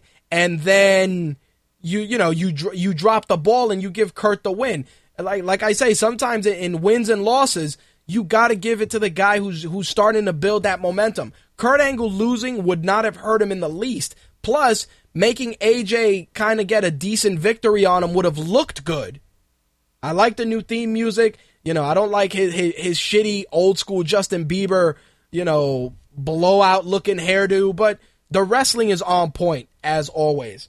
Anyway, to wrap things up on the TNA side, the no holds barred match with Bully Ray and Sting was about as academic as you would expect. The right guy went over, of course, that being Bully Ray, who continues to impress as a heel. The only thing was that, you know, and it was, and it was interesting too because Sting came, he took an ass whooping from Aces and Eight.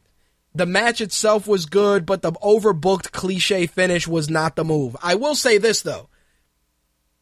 Nobody came out to help Sting.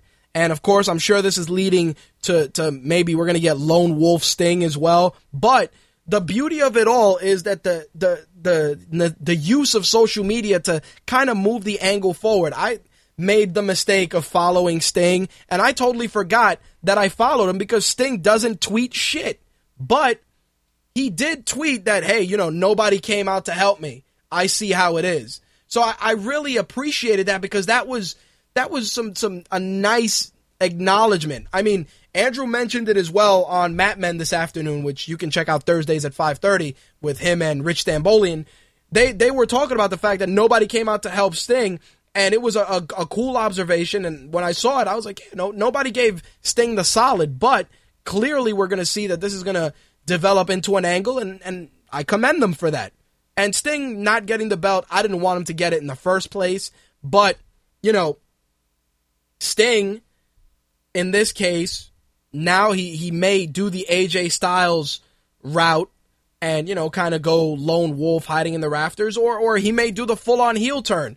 Who knows? But I will say this the Bully Ray payoff, I, I hope to God, is not a match with Hogan. And the reason I say that is because, think about it. Hogan trusted Sting to get the belt back. Sting doesn't get the belt. The inevitable Brooke Hogan heel turn is coming. She's going to side with Aces and Eights. She's going to come out with some black leather, some short skirts. Dudes are going to be like, oh my God, Brooke Hogan, yeah! But, um, it, it's coming. It's going to happen. So, you know, the, the, that's the only thing that concerns me is the long term payoff going to be Bully Ray and the Hulkster. I hope not. You know, I really hope that we're not going to get that because quite honestly, that would just that would just destroy the entire buildup that you've given Bully Ray because Bully Ray's to have to run into the big boot like, brother, I'm gonna throw you into the ropes, brother, brother. Brother, run into my foot, brother. He's down, brother. Oh, my hip, brother. Oh, brother. Seriously. Like, that's what we're gonna get. Please, please don't do it. Don't do it. Find something. Build up a new guy.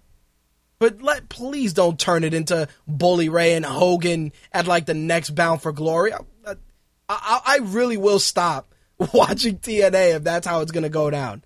I'm not even kidding you. There you go. Hogan can get Miguel to do the leg drop on him. Yes, Val. Yes. Seriously. What, what, what do you want? What do you want Bully Ray to do? Run into his leg? All right, Hulk, I'm to run into your foot. All right, brother, go ahead. Come on. Seriously, it's it's it's terrible. It's terrible if that's the payoff. I like AZ's Wolfpack reference. It's true. Wolfpack, I can understand. Hogan trying to come out there. He, he's another one that, like, fucking the great Khali should just come out on a Segway. Yes, the Vince voice and the Hogan voice are the same at, at times. I'm sorry. My, my Hogan isn't as good. My racist Vince is better, but my Hogan is not that good. Damn it, Slick. Got to drink more Monster Energy to get it, uh, to, to get, to get the raspiness for Hogan. I, and I and I know you're you're you're breaking my balls. Anyway, let's get into Raw. Raw was, you know, you come off of uh, of a great Slammiversary, and then you go into Raw, and Daniel Bryan. I fucking love Daniel Bryan. He is tremendous. He is tremendous. Daniel Bryan is without a doubt the best performer on Monday nights. And and I don't say that to clown the Shield or anybody else, but just because the crowd he has the not even not even a, a gimmick. He comes out there and he yells yes and no and yes and no. And he yells that he's the weak link, which if people if people don't realize it, Daniel Bryan is is channeling a little bit of Owen Hart in in you know in in his I'm not a nugget phase. Think about it. He comes out there. I am not the weak link. I'm not. And all I visualized was Owen Hart yelling, "I am not a nugget." Seriously, that's exactly what I saw. Daniel Bryan, holy shit, tremendous. That six man tag match with with the Shield was bananas. Even even with Randy Orton in there, it was still good. And and I did you know, I'm not going to talk about Raw's opening because it was exactly what you would expect. Stephanie and Vince come out because they ch- they hyped it up, and uh, yeah, Vince McMahon isn't going to wrestle. Blah blah blah. The crowd is beneath Triple H. Blah. I'll discuss that later on, and I'll share my thoughts on why I didn't talk about that in a few minutes. But this six man tag match, holy shit! I'm telling you, it, it, it's like the days when Paul Heyman had the SmackDown Six. When when Heyman had the SmackDown Six, it was it was ridiculous. It was ridiculous back then. And and Daniel Bryan, Kane, and the Shield, you could throw Kofi Kingston in there are are really good. I will say this though, that the um Randy Orton heel turn is imminent. I'll just say that because I don't want to I don't want to give too much away, but uh, the Randy Orton heel turn is imminent. Just saying. Anyway, so the Usos came out with some fresh face paint, doing the Siva Tau, had a great match with the primetime players. If you're wondering, hey, the Usos are on TV and they won a match, that is because they are starting to build the Usos back up as challengers for the Shield. So, there you have it. The reasoning behind the Usos getting getting some TV time and, and a little bit of a of a Samoan SWAT team gimmick is because they're building them up to take on the Shield, and that's that's going to be tremendous. You know, you got you got Roman Reigns in there, you know, who's probably related to them in some capacity. You got Rollins in there. It's just going to be the battle of long-haired motherfuckers. I'll take it though because it's the the Usos are extremely underutilized and underrated, and I think they're going to have some awesome matches with the Shield. Um, Ambrose, Ambrose doesn't need any acknowledgement because Ambrose is awesome on his own.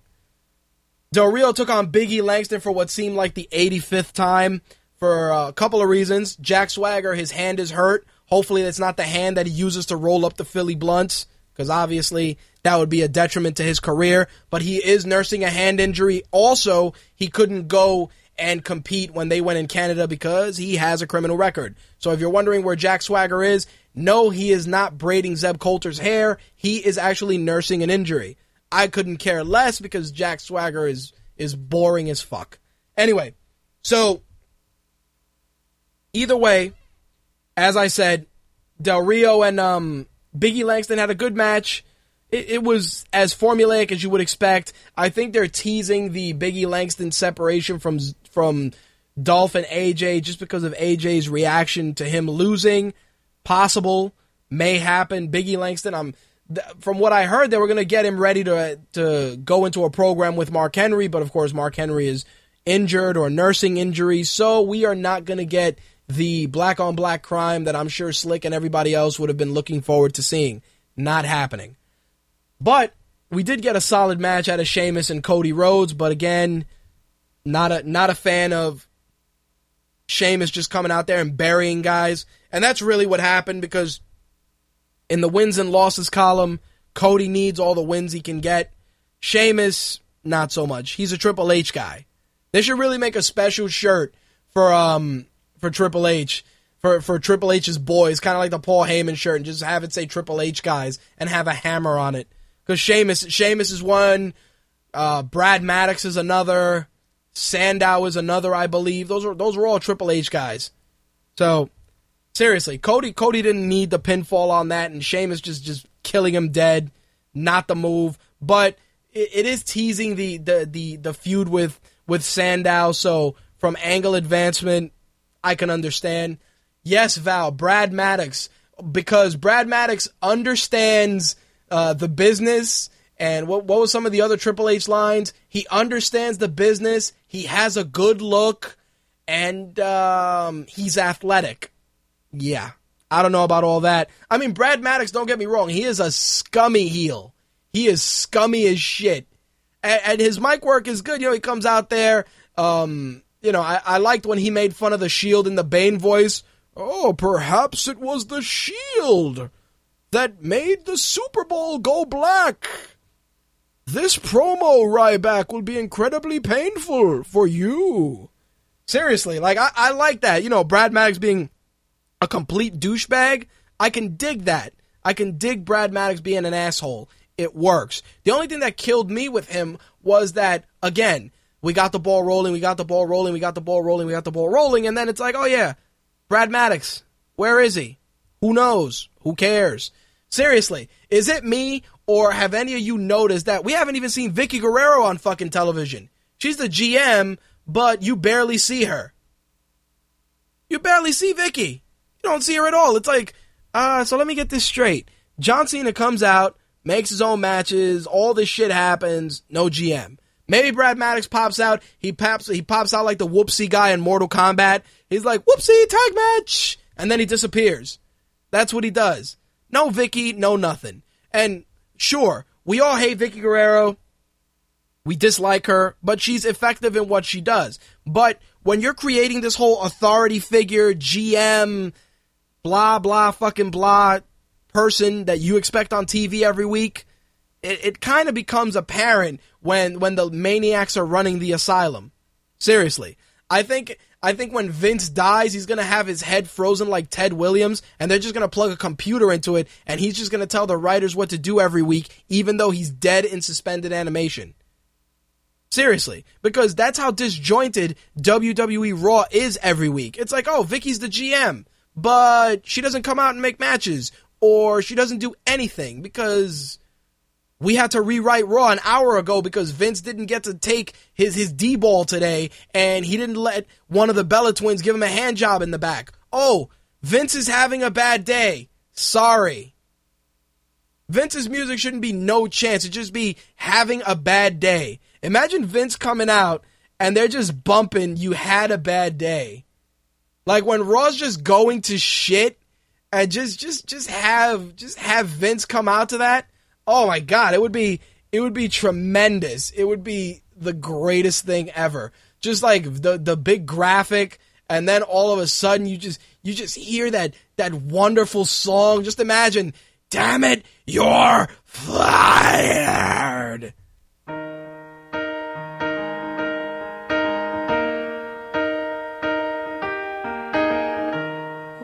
Where the moment needed the most? You kick up the leaves and the magic is lost.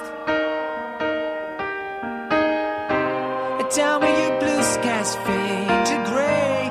Tell me your passions Whenever creative is getting yelled at, they should just play that on loop backstage. Just, just, which one of you sons of bitches took my coffee? Wasn't me, Vince. I'm sorry. You're fired. Just, just Vince just firing guys left and right. Where are my jelly beans? I asked for green ones, damn it. Patterson, you son of a bitch. Sorry, Vince. You're fi- Nope, can't fire you. Can't fire Pat Patterson. Can't. Anyway, so of course everyone's everyone's favorite dancing buffoon himself came out this week and don't get me wrong, I don't mind the guy until he has a match with the great Khali. Because when that happens, this happens. Oh my god! Ah! Ah! Ah! Ah! Oh, that's better. Ah! Ah! Ah! Ah! Ah! Here you go! Ah! Ah! Yeah. That's what happens. That's that's what happens when the great Khali is on my screen. Especially when he's in a match. Like I'm telling you, buy him a fucking Segway. Put the great Khali on a Segway and just have him ride out. Like a mall cop. If he's running around trying to, to find out who Kaitlyn's secret admirer is, is, just have him ride around in a little uniform. Hello. Hey Khali, how's it going? Zoom, Just have him riding around. He can fucking make it. He barely can make it out there. Seriously. You you know what? If you're a gamer, the Great Khali and Hornswoggle is pretty much Kate Cait Sith from Final Fantasy. Just a big ass goofy motherfucker with a little guy on top. That's who the Great Khali is. He is Cait Sith. Him and him and fucking Hornswoggle. Holy shit. And Fandango has to make that look good? Get the fuck out of here. Seriously. It just it just doesn't work. It just doesn't work. And then and then you know, you got you got fucking what's her name? Good old Summer Rae, good old Prissy Hen coming out. And, and you see these dudes, yo man, Summer Rae is dime, yo. Seriously. That's all I hear. I hear Warner Brothers music when she comes out. You know, she's pretty from the neck down. But you see these dudes. Oh yeah, man, she's so hot. Shut up. Shut your face. Terrible. I'm I'm sorry. And again, I don't want to shit on her. She doesn't, she probably can wrestle too. I mean, she played in the lingerie football league, so you know she could take a bump. But she comes out, you see these dudes, oh, I came here for Summer Rae. You see these dudes holding up these signs. And you know the, the dudes, you know the fans I'm talking about. Hold up, I came to see Summer Rae. Really? You paid $80 to sit in the second row with your Cheeto stained t shirt and your replica belt that you paid $400 for and, and your refrigerator full of condiments and you're holding up a sign that says, I came to see Summer Rae? Really? Get the fuck out of here. You know, Cait Sith, poor Fandango's got to come out there. And, and I feel bad for the dude because it's like, you know, when, when they tell you, when you imagine you're a wrestler, you get to the arena. All right, who am I wrestling tonight? And it's like you got to pull pipe cleaners, and the guy who has the shortest pipe cleaner wrestles the great Khali. That's what you got to do. I mean, don't get me wrong, The Miz came out and Wade Barrett, and you know, Wade Barrett killed The Miz with the bull hammer, but still, on. That's what we get. That is what we get. And then, you know, to close things out, whatever. Just just to torture you guys here. Enjoy this for the rest of the show.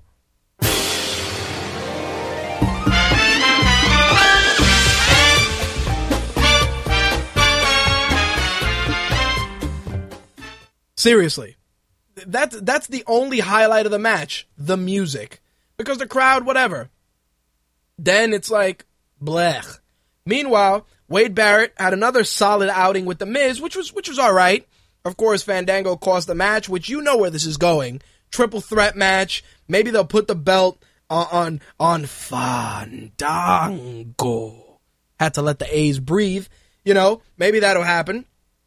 And and maybe that'll bring his character full circle because here's the thing.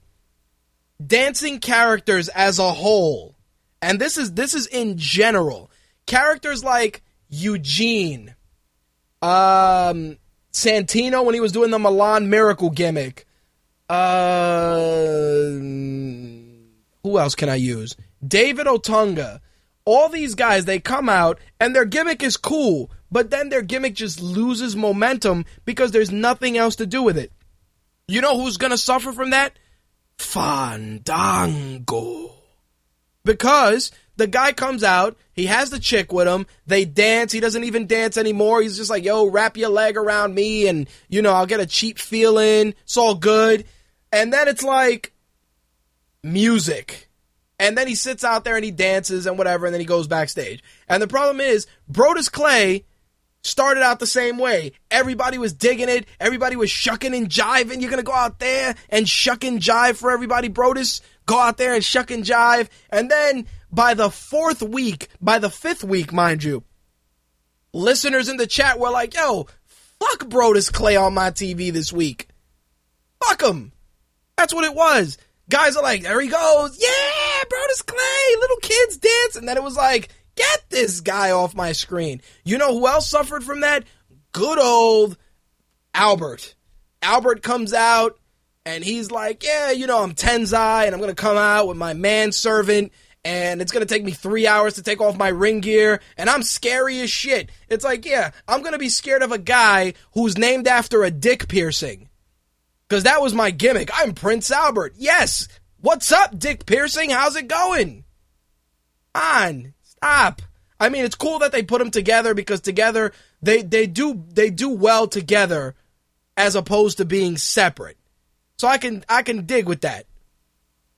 You know, I, I, I can dig that. I, I can I can I can really deal with that. But seriously, dancing gimmicks, um, the the random fan out of the stands who who aspired to be a wrestler and got a lucky pinfall on some guy.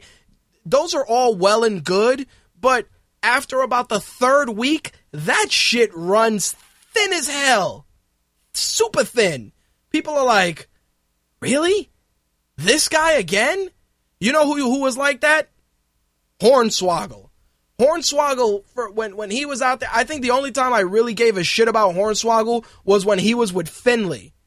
That was the only time that I'm like, oh, Hornswoggle's kind of cool. Remember when they said that he was a McMahon? That Hornswoggle was the son of Vince because they didn't want to make it Kennedy because they fucking hated Mr. Kennedy by that point. It's like, hey, Hornswoggle should be out there with the with the McMahons because he's Vince's son. Come on. Continuity, people. Hornswoggle was a McMahon. I know some of you guys in the chat remember that shit when it was revealed that Hornswoggle was Vince's son. Or whatever the fuck it was. Some, some garbage ass angle. Terrible. Anyway, we got our CM Punk, Chris Jericho's contract signing. Playing the part of Chris Jericho was Chris Jericho, and playing the part of CM Punk was Paul Heyman. Because of course, you know you can't. You got to do the bait and switch. You got to do the bait and switch. Can't can't give him Punk yet. You give him Punk in Chicago. That's what you do. Especially because there's NHL playoffs this week. CM Punk don't come back on TV during the NHL playoffs.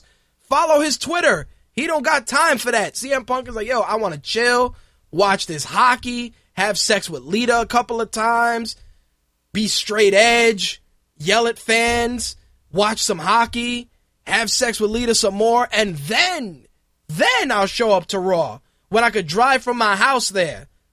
That's when I'll show up. It's cool. I didn't mind it. Some people were like, you know, man, CM Punk should have came back on Raw. No, he, no, stupid. No.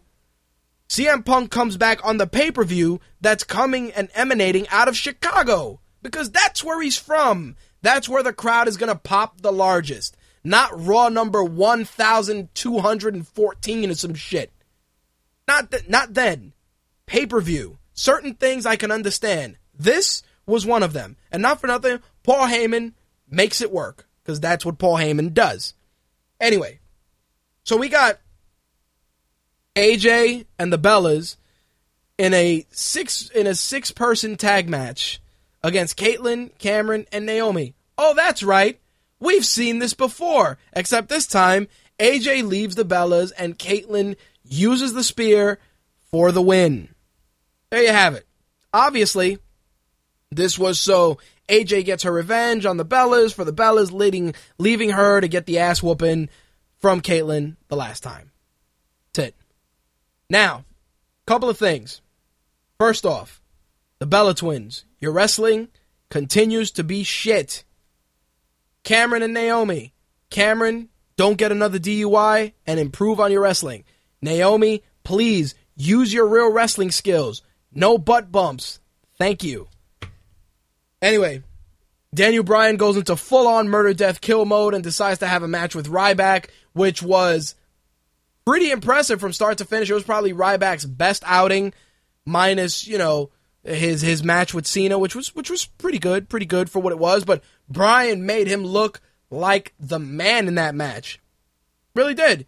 I mean, everybody was talking about it. Slick was running the um the fan page for Monday Night Raw, and you know he was Slick was very vocal about it. And then I watched it when I got home, and I was like, "Holy shit!" Slick wasn't kidding. This match is bananas. Bri- Val says it best. Bryan is that dude, though. Yes, yes, he is. And you know what? I recommend do yourselves a favor. Go on YouTube, look up Daniel Bryan or Bryan Danielson versus Tyler Black, who is Seth Rollins. That Ring of Honor match, that was, I believe, Seth Rollins' last match before he came to WWE, was masterful. These guys beat the shit out of each other. In Ring of Honor, it's cool because, you know, like the fans, they throw the streamers like they do in Japan. So after that match was over, people were throwing the streamers, standing ovation. It was, it was beautiful. So Daniel Bryan, he's, he's the, he, he lives for this shit. He is the best at what he does. And, and Ryback, he made Ryback look very good. Very good. It, not for nothing, Ryback needs matches with guys like this, guys that can bring out that that new dynamic in in terms of wrestling. Ryback is a, is, is look, the guy is is a giant giant monster of a, of a human, and, and you're and you're booking him as that, but you he needs cultivation. It's like you wake up and you decide I'm going to grow a tomato plant. And this is a terrible analogy, but stick with me. I'm going to grow a tomato plant. I'm going to cultivate it and whatever. Oh, look, my tomato plant is growing. It's growing, it's growing, it's growing. Oh, it's starting to bend. Oh, I better reinforce my tomato plant with a curtain rod or a stick so it doesn't break. Daniel Bryan is the stick that reinforced Ryback. That's what it is because in Ryback's case, he is that tomato plant. He's the guy that you're cultivating. But if you don't nurture and build that character right, it will wear out. And not for nothing, that heel turn that Ryback is is on is shit. Because here's the problem with Ryback's heel turn. You didn't give Ryback enough time for the fans to fully embrace him as a face. You just did the hot shot heel turn immediately because you had to get you had to feed him to Superman Cena. Which is which is stupid because not for nothing, there's plenty of guys on that card that can, that can move up and be placeholders. Ryback as a face would have worked. The crowd could have been so into that. Not for nothing, you could have done Ryback as a face, maybe have him feud with Big E Langston for a little bit, right after the Mark Henry feud. That would have helped Big E Langston, who's a better wrestler than Ryback. Because the crowd would have been into that shit. No, you go, and this is what I gotta deal with. Wee wee. John Cena. Wee wee. You didn't help me tie my shoes yesterday. Like, like that's the kind of shit that we got to deal with.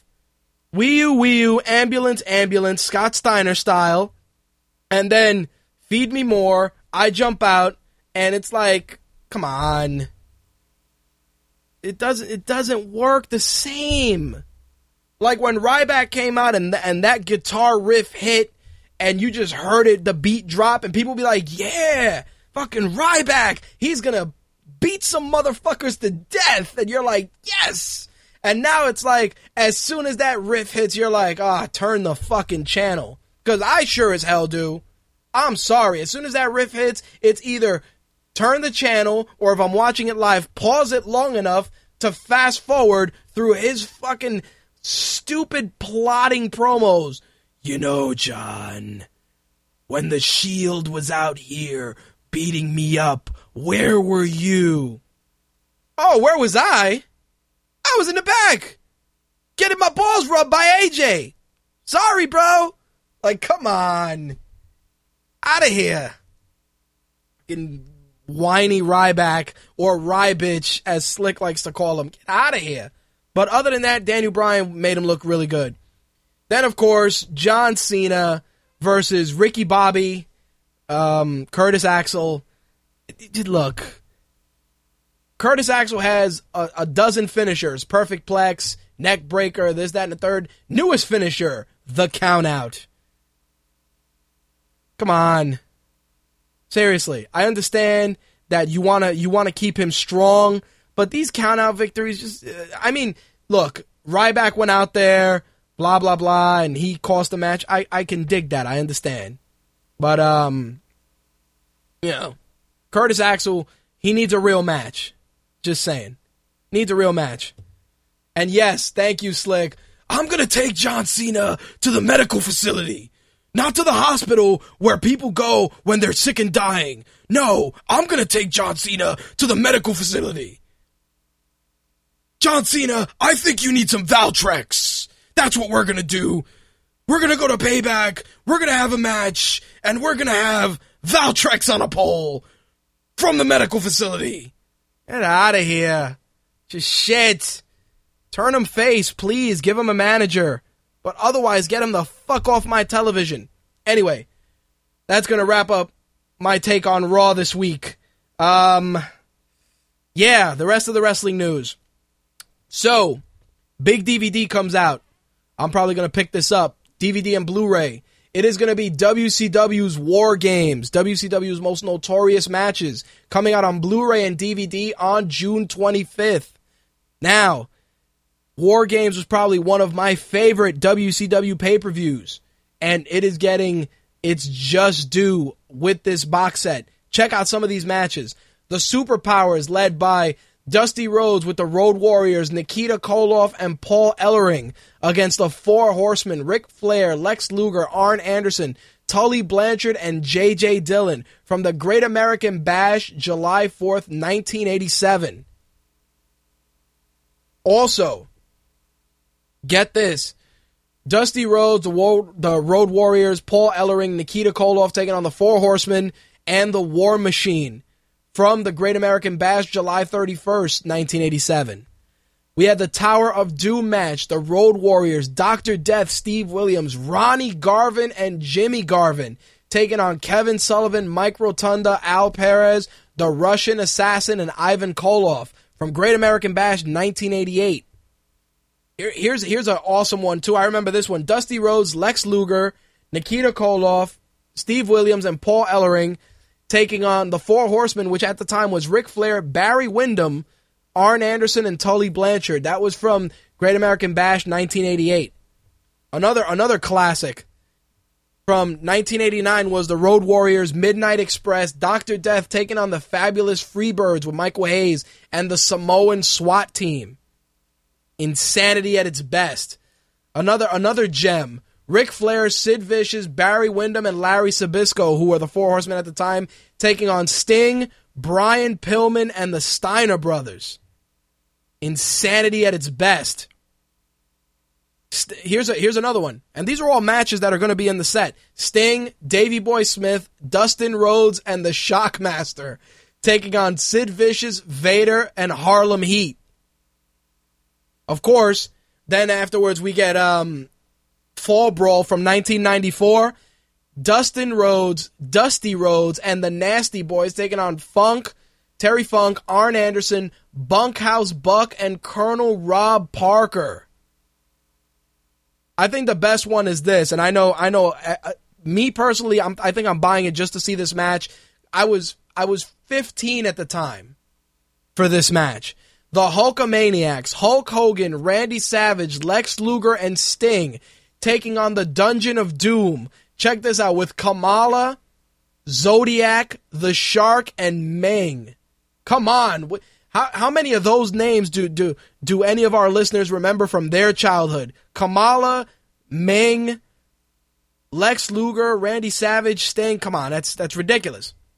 Then, of course, in 1996, from 1996 on, we started getting the real crazy matches. Team NWO, which of course was Hogan, Hall, Nash, and a mystery partner taking on Team WCW, which was Flair, Arn Anderson, Lex Luger, and Sting. And then another one with the NWO was Team NWO Kevin Nash, Bagwell, Six Pac, and Konnan taking on Flair, Mongo, Chris Benoit, and Mr. Perfect. That was from Fall Brawl 1997. Then, of course, we had this gem Diamond Dallas Page, Roddy Piper, and The Warrior taking on Hollywood Hogan, Stevie Ray, and Bret Hart. Also taking on Team Wolfpack, Kevin Nash, Sting, and Lex Luger from September 13, 1998. And then one of the last ones was War Games 2000.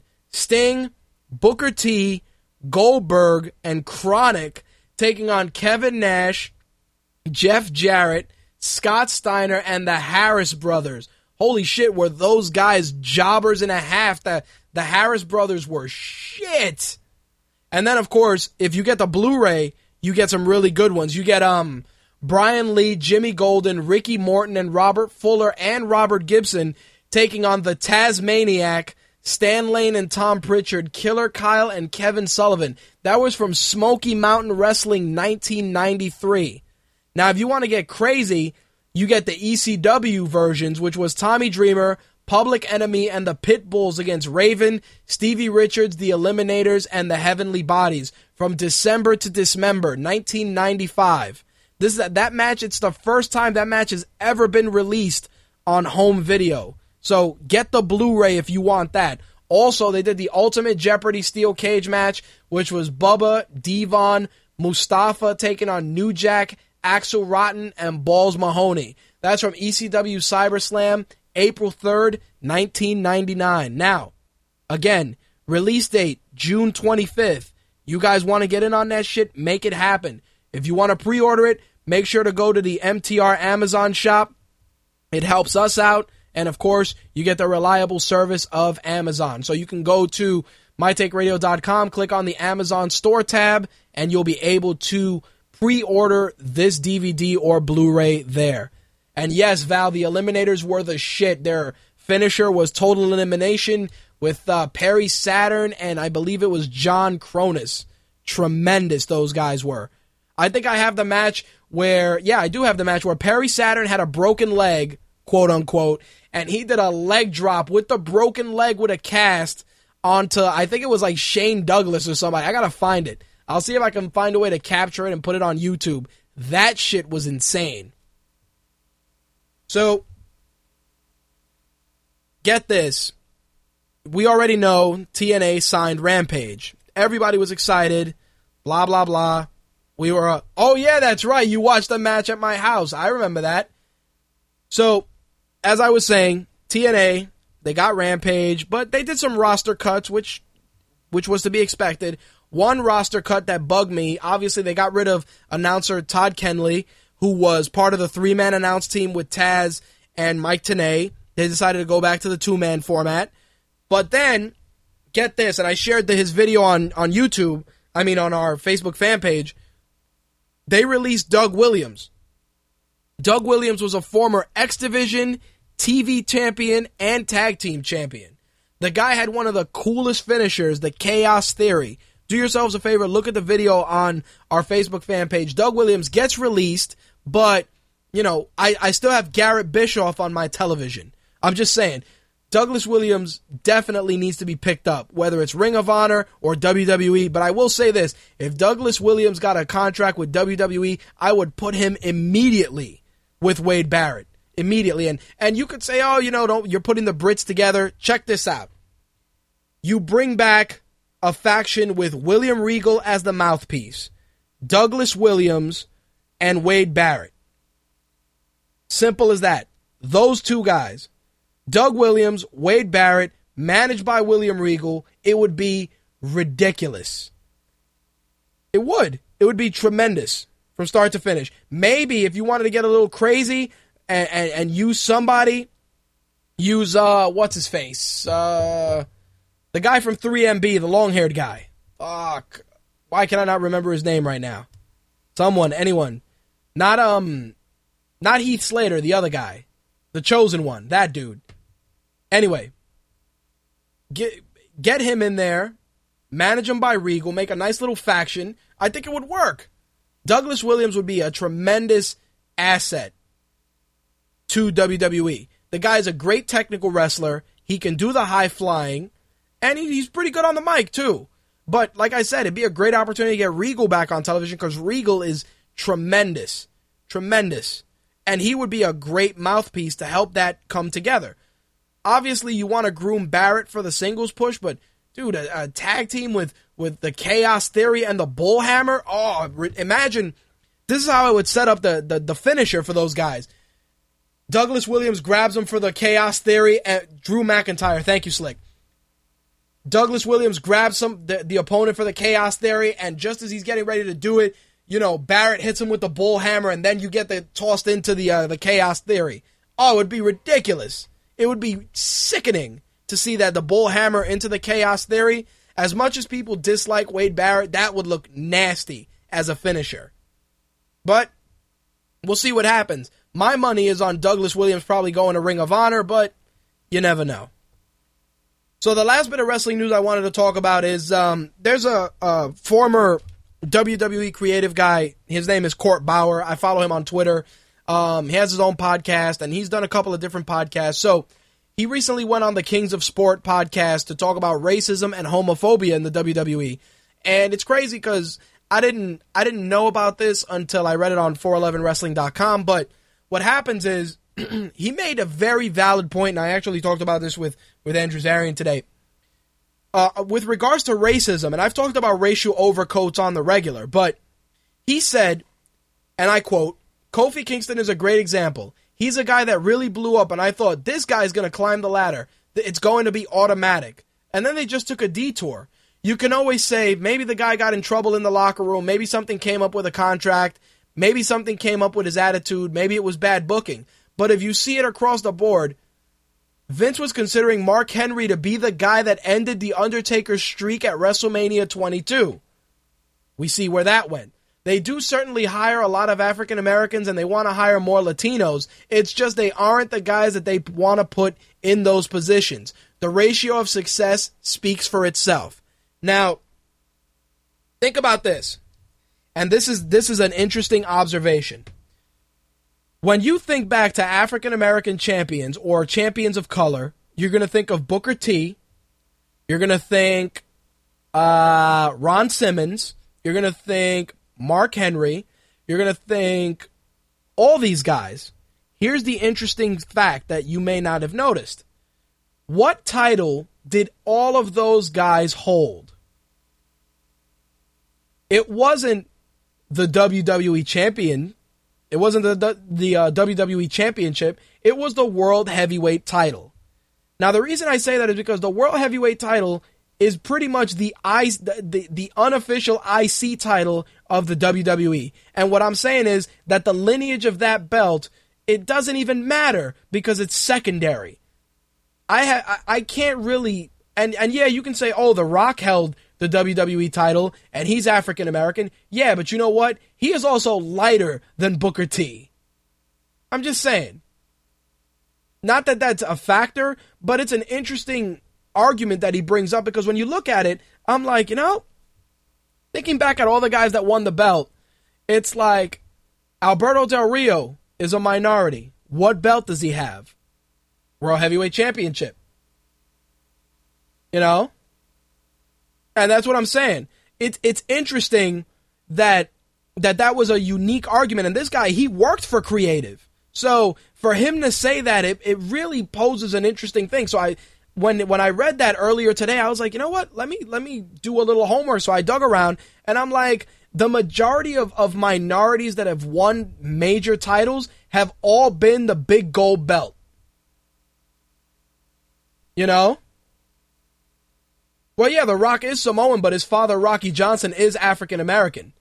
That's what I'm saying. Like, what I'm what I'm looking at it, it's like, you, no, I mean, Slick, you make a valid point, but it's like, well, The Rock, The Rock won the belt, but it's true. It's like, yeah, The Rock won the belt, but The Rock was also third generation, and he was also lighter.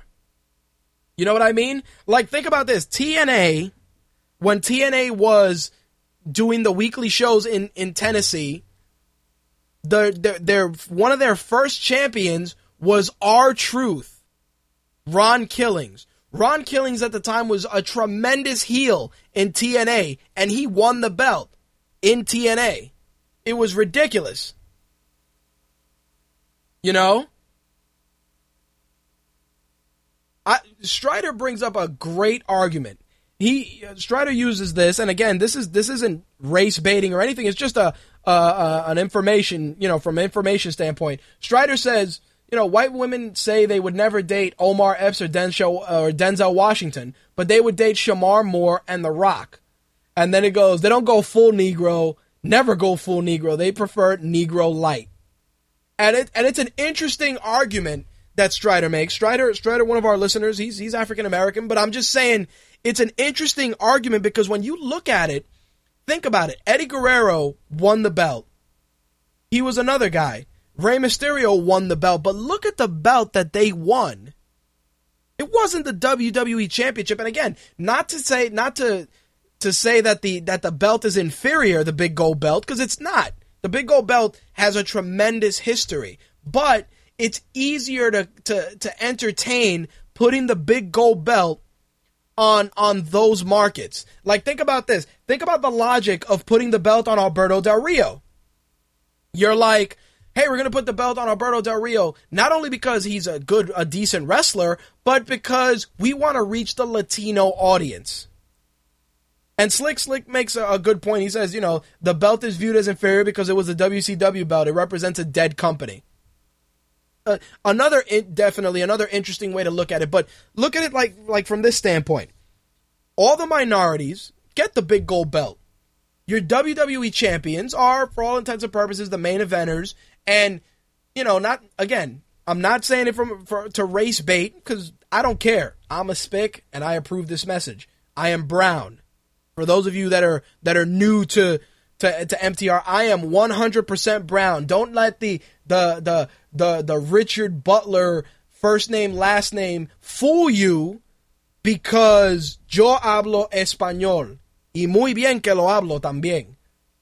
You know, it, it, the, the fact is that you know it, it's just a, a very interesting dynamic that he brings up. He also brought up the subject of of homophobia, which is interesting as well because you know we make all the Pat Patterson jokes and whatever because it's a running gag, but it's interesting too because he said, and I quote, Vince is seventy. It doesn't mean that's an excuse or anything. He's got a young daughter in her mid 30s. She's been on Twitter openly supporting gay marriage, yet she runs a division a different a different way. Where I've heard my f- fair share of homophobic slurs about writers and stuff, especially LA writers who tend to be a little bit more dramatic. And he he cited, look at look at this fucking queer here. He was straight or whatever, it didn't matter, but it was tolerated with laughter. So, very interesting dynamic, but you also got to look at it from the standpoint of you take a company like WWE. It's it's it's you know it's it's it's very it's testosterone driven. It's very you know rah I'm a big dude da da da you know that kind of a of a thing. Vince McMahon is 70 years old. I guarantee you Vince McMahon has in his lifetime dropped an N bomb, called called you know said something homophobic in some capacity. Um, I guarantee you it's happened, but that's because and and you know we myself and Andrew Zarian were talking about it. Vince is a territory guy, black, white, South, you know, Southern territories. That, that's how it was. Like it's it. I guarantee you that the dynamic of the company itself will change more so when Vince is out of the picture. And I say that because you got to look at it from from the standpoint that Triple H, you know, Sheamus is, is a Triple H guy. Don't let his ghostly white skin fool you. You know, he, he is Irish, you know, he's Irish American, or no, no, he is Irish. He's straight Irish, I believe. But the fact is that you're starting to see a bigger a bigger dynamic of different ethnicities on display. But when it comes to titles, when it comes to titles, to, to taking the company to the next step, it's very, very difficult to, to, to visualize a WWE champion that isn't a hand-picked white guy, my excluding The Rock. And Batista to a degree, because Batista, you know, he's Filipino also. But still, you know, I just I just want to acknowledge that because, you know, Court Bauer poses some very, very interesting questions. Especially when you look at guys, like I said, you know, Kofi Kingston, eh, which is a great example. Mark Henry, who's another another another guy who, you know, he, he's he's been there for a while. R-Truth. Think about R-Truth. Our Truth is the best example. Shucking and jiving, coming out there. Yes, little Jimmy. Yeah, you know, I, this is a guy who was a champion in another organization. And that's not to say that TNA was inferior for choosing him as champion. It was because his body of work at the time was completely different. Now, look at this. They I read that Prince Nana from Ring of Honor um, did a tryout with WWE.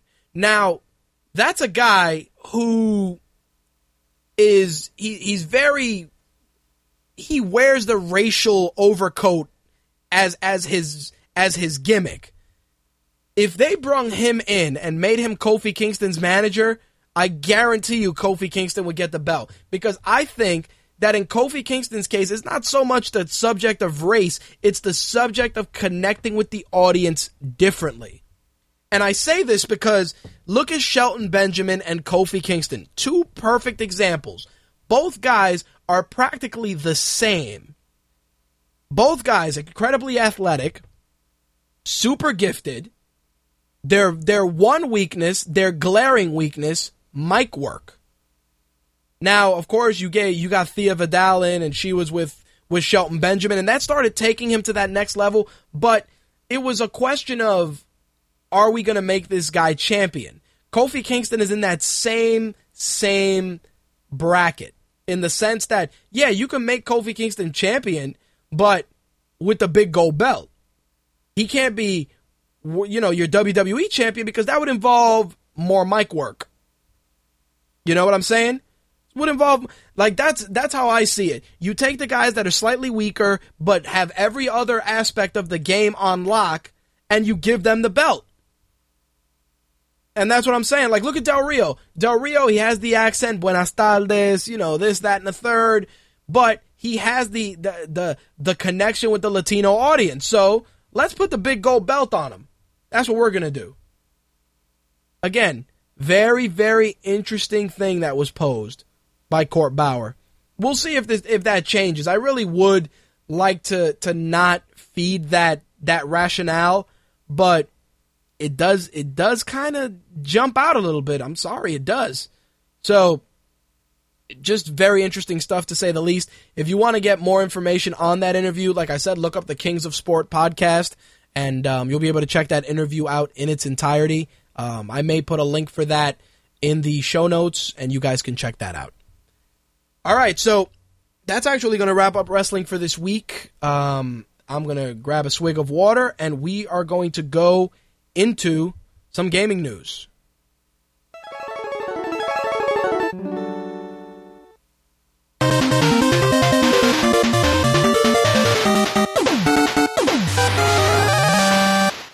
So, let's open things up with Xbox One. I know Slick is probably going to call in because he's going to have some stuff he's going to want to discuss, but Xbox One is pretty much back in the news this week because for for all let's look at it like this. The announcement, the Xbox announcement went down. Everybody was like, "Yo, man, Xbox is bullshit now." And meh, and this system is stupid and blah. And then it was like, "Oh, by the way, well that stuff you heard about, it's not all true. It'll be all right." Okay, man. Xbox all right. And then this week it was like the floodgates of bullshit were unleashed right before E3 where everybody's just like, yo, man, fuck Xbox, man, PlayStation 4 for life. And it's like, listen, everybody's extolling the virtues of PlayStation 4. Not to say that they that they have no reason to, but think about this. PlayStation 4 is all well and good because we got some of the details. We didn't get all of the details. Who's to say that E3 won't come and Sony would drop a bomb where people would be like, what the fuck, man? And they're going to be all pissed off. It can happen. It can. It can. So rather than say this system sucks, that system sucks, wait and see. Me personally, do I think that, that Microsoft fucked up? Yes. Will I still buy an Xbox One? Probably. Will my decision be influenced by PlayStation 4's offerings? To a degree and I will tell you why. As a gamer, especially if gaming is a lifestyle and a hobby, you're gonna buy all the systems. Whether you buy them new, used, at launch, from a crackhead, eh, eh, from the trunk of a car, it doesn't matter. You you're gonna buy them all whether whether you bought the Wii U at launch or you're to wait to buy the Wii U from Craigslist or you're to wait to see if you get the Wii U in a custody dispute with your ex-wife, you're to get it. It's just the way shit works, especially if it's if it's a lifestyle, if it's a hobby that you that you live and breathe. Myself, yes, I'm a gamer. 100%. But Will I have to buy all the systems? Absolutely, because this is kind of still my job. So it has to happen. Now, in the Wii U's case and in Nintendo's case, I'll tell you why I didn't buy a Wii U. I didn't buy a Wii U for three reasons. I had a GameCube. I had a lot of games for it. I loved it. The GameCube Wavebird controller was one of my favorite accessories to use with the Game Boy Advance player that would be attached underneath. Played countless hours of games. I mean, one of my favorites, Eternal Darkness. Tremendous. Shutting off your TV, lowering your volume, freaking you the fuck out. It was good times. Then, alright, we're gonna drop the Wii on you. You got the Wii Mote, you got the Wii Scale, you got this, you got that. Where are all the games? Oh yeah, those Chicken Shoot, um, Iron Chef America. Those were the games that we'd see all the time. Donkey Kong Country, pfft, end of the year. Mario, pfft, probably in October. That and, and I ended up getting it. What by the time I sold the Wii, I had Wii Fit, Wii Sports Resort, Mario Galaxy, a couple of GameCube games, and um, uh, yeah. Oh, and Tatsunoko versus Capcom. That was it. That was it. When I when it was all said and done. So when the Wii U came out, I was like, eh, maybe I'll go buy it, maybe I won't. And I said, you know what? Fool me once, shame on you. Fool me twice, shame on me. You're not catching me a third time. Like Val said, Val said, I'm waiting for the Wii U to be $99. Yup. Sucks, but seriously, if you told me, yo, the Wii U's $99, I'd buy that shit tomorrow when I get paid. Well, today, I should say. Seriously, because it, it that that's the nugget, you know, where if you spend $100 and you get to play, you know, three or four first party titles, you know, you kind of get your money's worth. No biggie.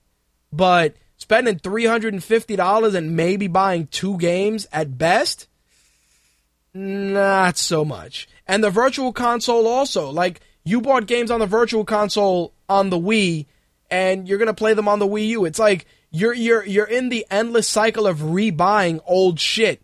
Like the only reason you're extending the shelf life of a system is to play old stuff. Which is which is sad to say the least. Anyway, I'm to bring Slick on because I want him to to help me kind of break apart this information a little bit. And um, looking at the clock, just a reminder for those of you that are listening, um, our Blog Talk radio feed runs until 2 a.m. Eastern Standard Time. So I'm sure an English woman will come on air and yell at me, telling me how much show time I have left.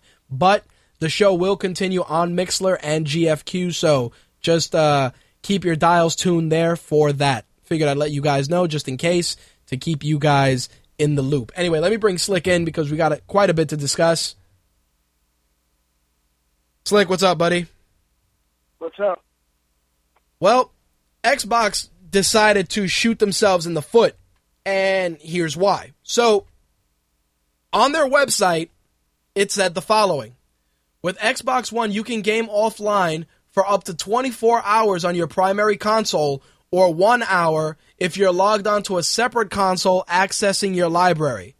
Offline gaming is not possible after these pre described times until you re-establish a connection, but you can still watch live TV and enjoy Blu ray and DVD movies.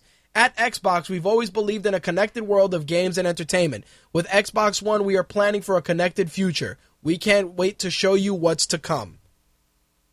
I just read you that statement.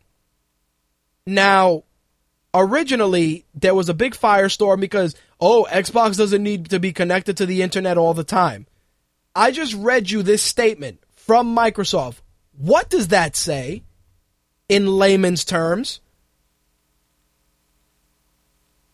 It says it needs to be connected once a day, thank you. Which even for a lot of hardcore gamers is kind of saying it always needs to be connected because yep. when you go back to what you said earlier that you have all the consoles, let's say, you know, take myself right now. I'm playing Remember Me, but I'm playing it on the PlayStation 3. If I wasn't also playing um, Dead Island Riptide with one of my friends, I might not turn on my 360 for a couple of days. there you go And even though I am playing it with, you know, with some friends on the 360, I still don't turn on my 360 every day. there you go see so that now I gotta make an effort to remember to turn on this fucking giant cable box once a day, so uh-huh that the Kinect can look at me. mm-hmm And the one thing that that really kind of made me say, "What the fuck?" in that statement, because I had heard it earlier this today. yep Um, primary console Mm-hmm. you think I'm buying three Xboxes? Yeah. But no, this is the the crazy part. If you if I go to your house and I'm like, "Oh, I'm going to play on, on on your on your Xbox with some of my games." I can only gotta be online every once an hour. Yes. What if what if I don't want to put the console online because maybe you're in another room streaming something? What if you're torrenting a couple of files or whatever you're doing? And I don't want to I don't want to interfere with the with, with with with your downloads by having the console online. That means that I have to stop what I'm doing an hour in to plug the console in.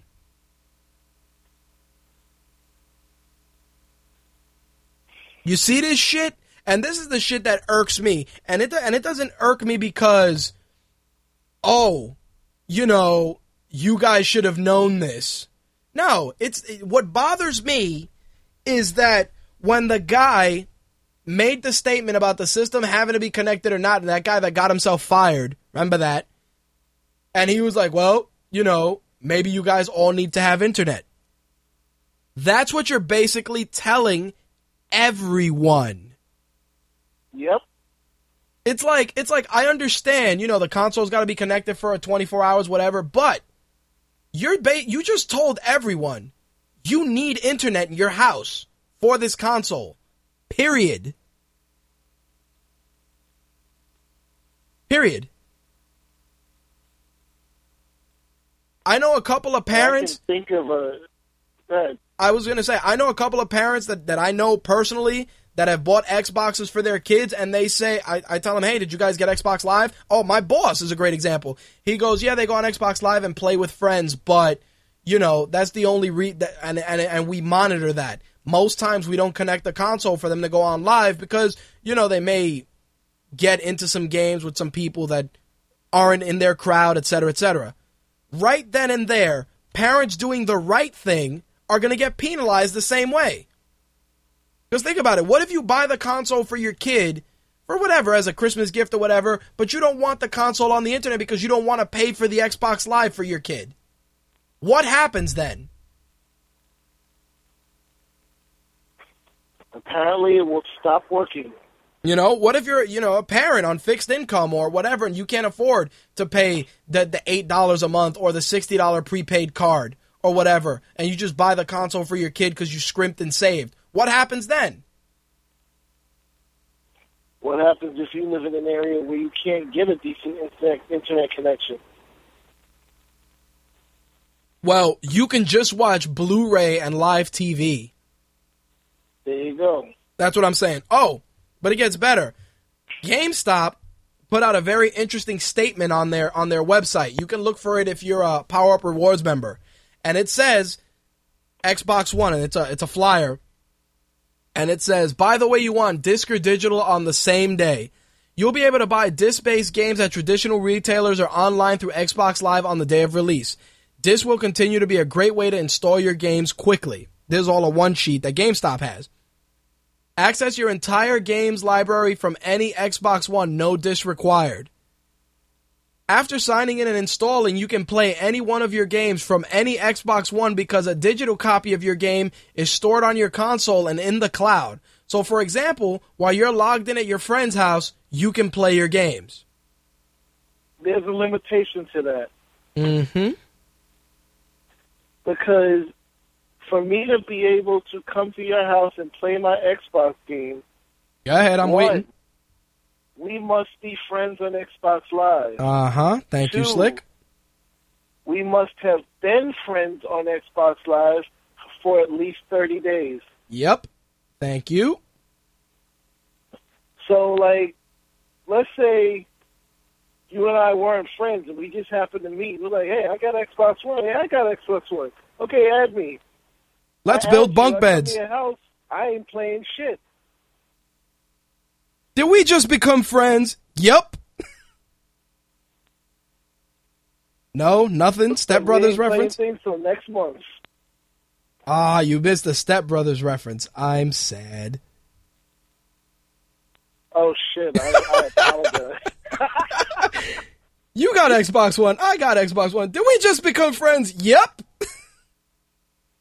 I guess you were gonna you're gonna put your balls on my drum set. That's it, dude. You're you're hundred percent right. It's it's insane, but here here's it gets better than that. Share Oh, yes, share access to your games with everyone inside your home. Your friends and family, your guests and acquaintance and acquaintances get unlimited access to all your games. Anyone can play your Up to games. Ten accounts on an Xbox. Uh huh. Anyone can play your games on their on your console, regardless of whether you're logged in or their relationship to you. Give your family access to your entire game library at all anytime, anywhere. Yeah. And it gets better Go ahead, hit him with it. because let's say I got Gears of War 15 for the Xbox One, Right. and I say this game is great. Rich, you gotta play it. Yep. Okay, can I borrow it? No, you can't borrow it. I can give it to you though. Mm-hmm. So now that game comes off of my account. It goes on Rich's account. And guess what? I did give it to him because he can't give it back. He also can't give it to anyone else. You can give it to someone else once. And that's it. Well, here's here here's a mind fuck and a half, which I'm sure is just gonna make people's heads spontaneously combust. Xbox One will allow the sale of used games at participating retailers, but only if the publisher allows it. Publishers, being very people focused, oppose most fiercely to used video game sales. These restrictions on how you can give or loan your games away will vary. What's more, lending won't be available at launch, with Microsoft still exploring the possibilities with their partners. And anybody who's looking at for a little bit of clarification on that, it means you won't be selling that Madden. There you go. EA don't like GameStop. Thank you. So that means that Madden game that you may have played online for a month that you may want to sell, EA may say, hey, you're not allowed to sell that to GameStop. Oh, that's good. So basically, I just paid $60 for a coaster. Thanks.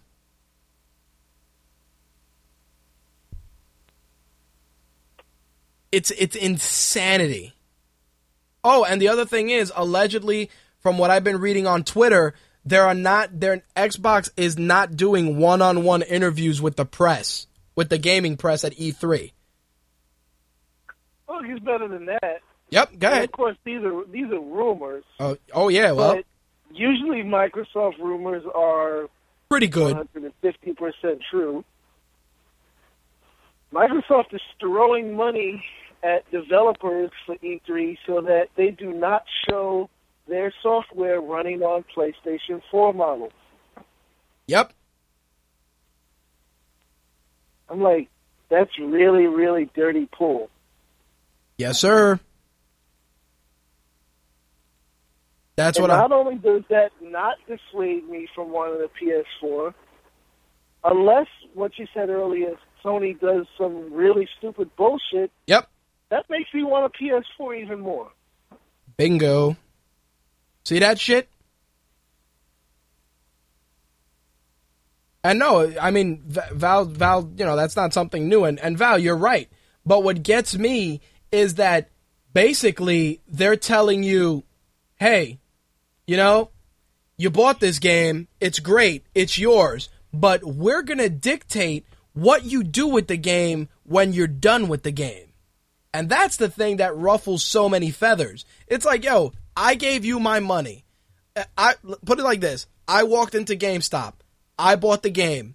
I walked out. If I decide I want to run over the game with my car, I can do that because it's mine.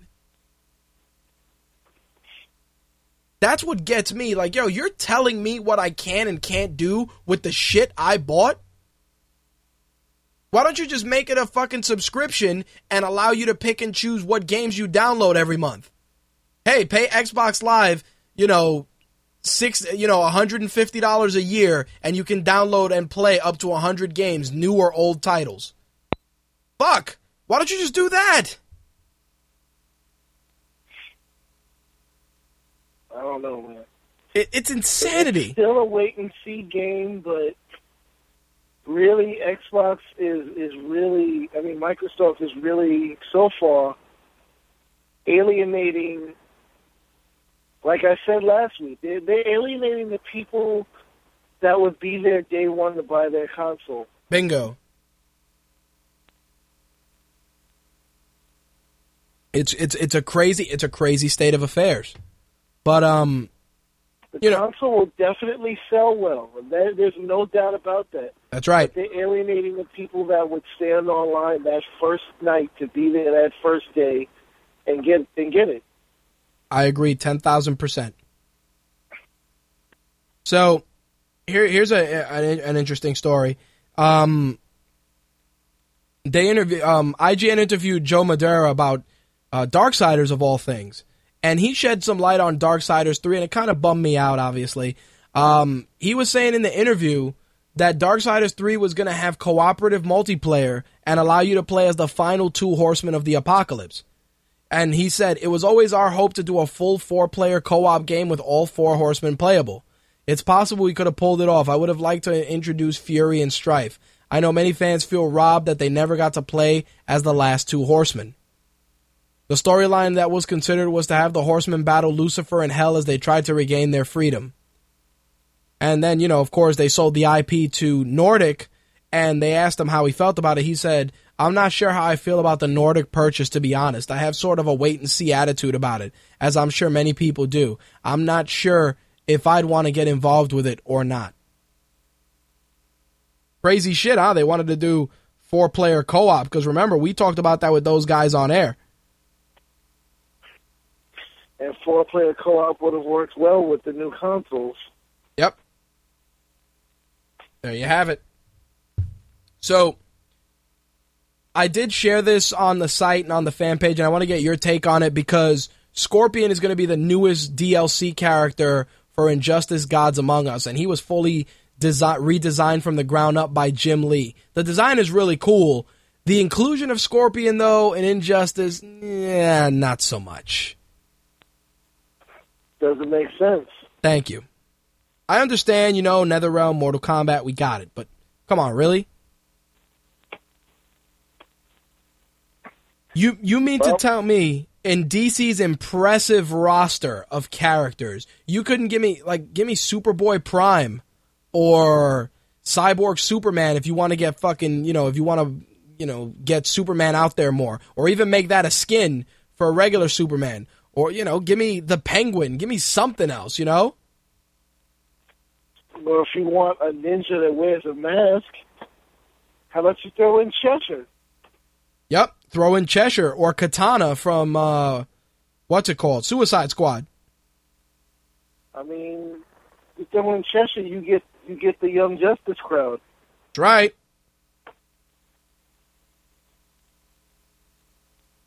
But no, we're gonna put in Scorpion because you know we didn't just recently make a game called Mortal Kombat versus DC. No, we didn't do that. Recently? No, you kidding. Seriously, that's what it is. It's like, okay, yeah, uh, don't get me wrong, Jim Lee did a tremendous design. If I were Mortal Kombat, if I were NetherRealm, I'd say Jim Lee for the next Mortal Kombat, you're designing all our characters. Cause he does look awesome as shit. You know, they made the um the spear, it looks like a scorpion's tail. And that is cool. But again, Wrong game. been there, done that. Yep, wrong game, ladies and gentlemen. But it's crazy because you know it's 400 points probably. I mean, if you get the um the season pass, it's 15 bucks for the season pass. I think you get your you get five downloads plus all the costumes and shit. I mean, so far Lobo, Batgirl, um, Scorpion, and if you watch the Scorpion trailer, it looks like they kind of made it seem like Martian Manhunter was going to be the next guy.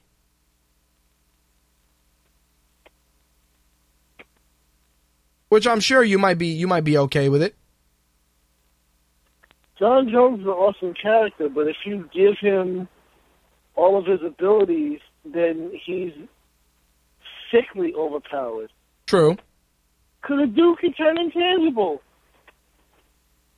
It's true. So every time you throw a freaking projectile at him, oops, you missed me. Oops. Huh?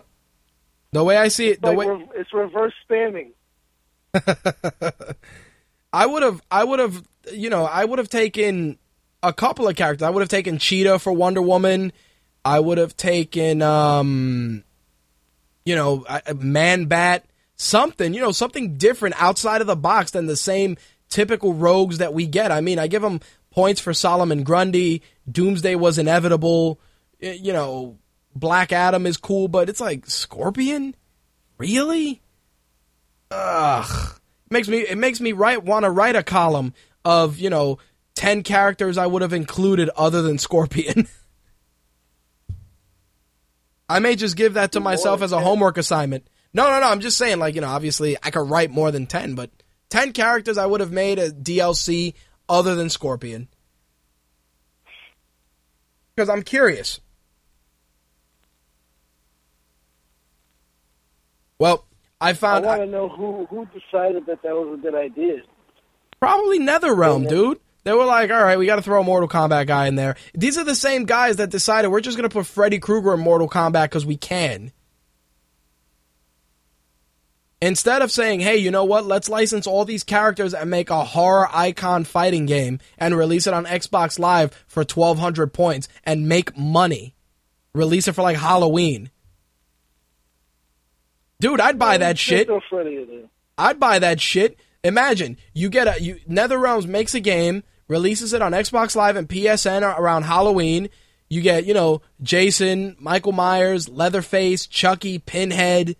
You know, couple a couple of the decent ones, maybe some Gremlins or some Ghoulies or something in there. Have a little fun with that. Twelve hundred points, and then you could just hey have fun with that. Throw Ash in there. You don't think that shit wouldn't have made money for twelve hundred points as a as a as a Xbox Live title?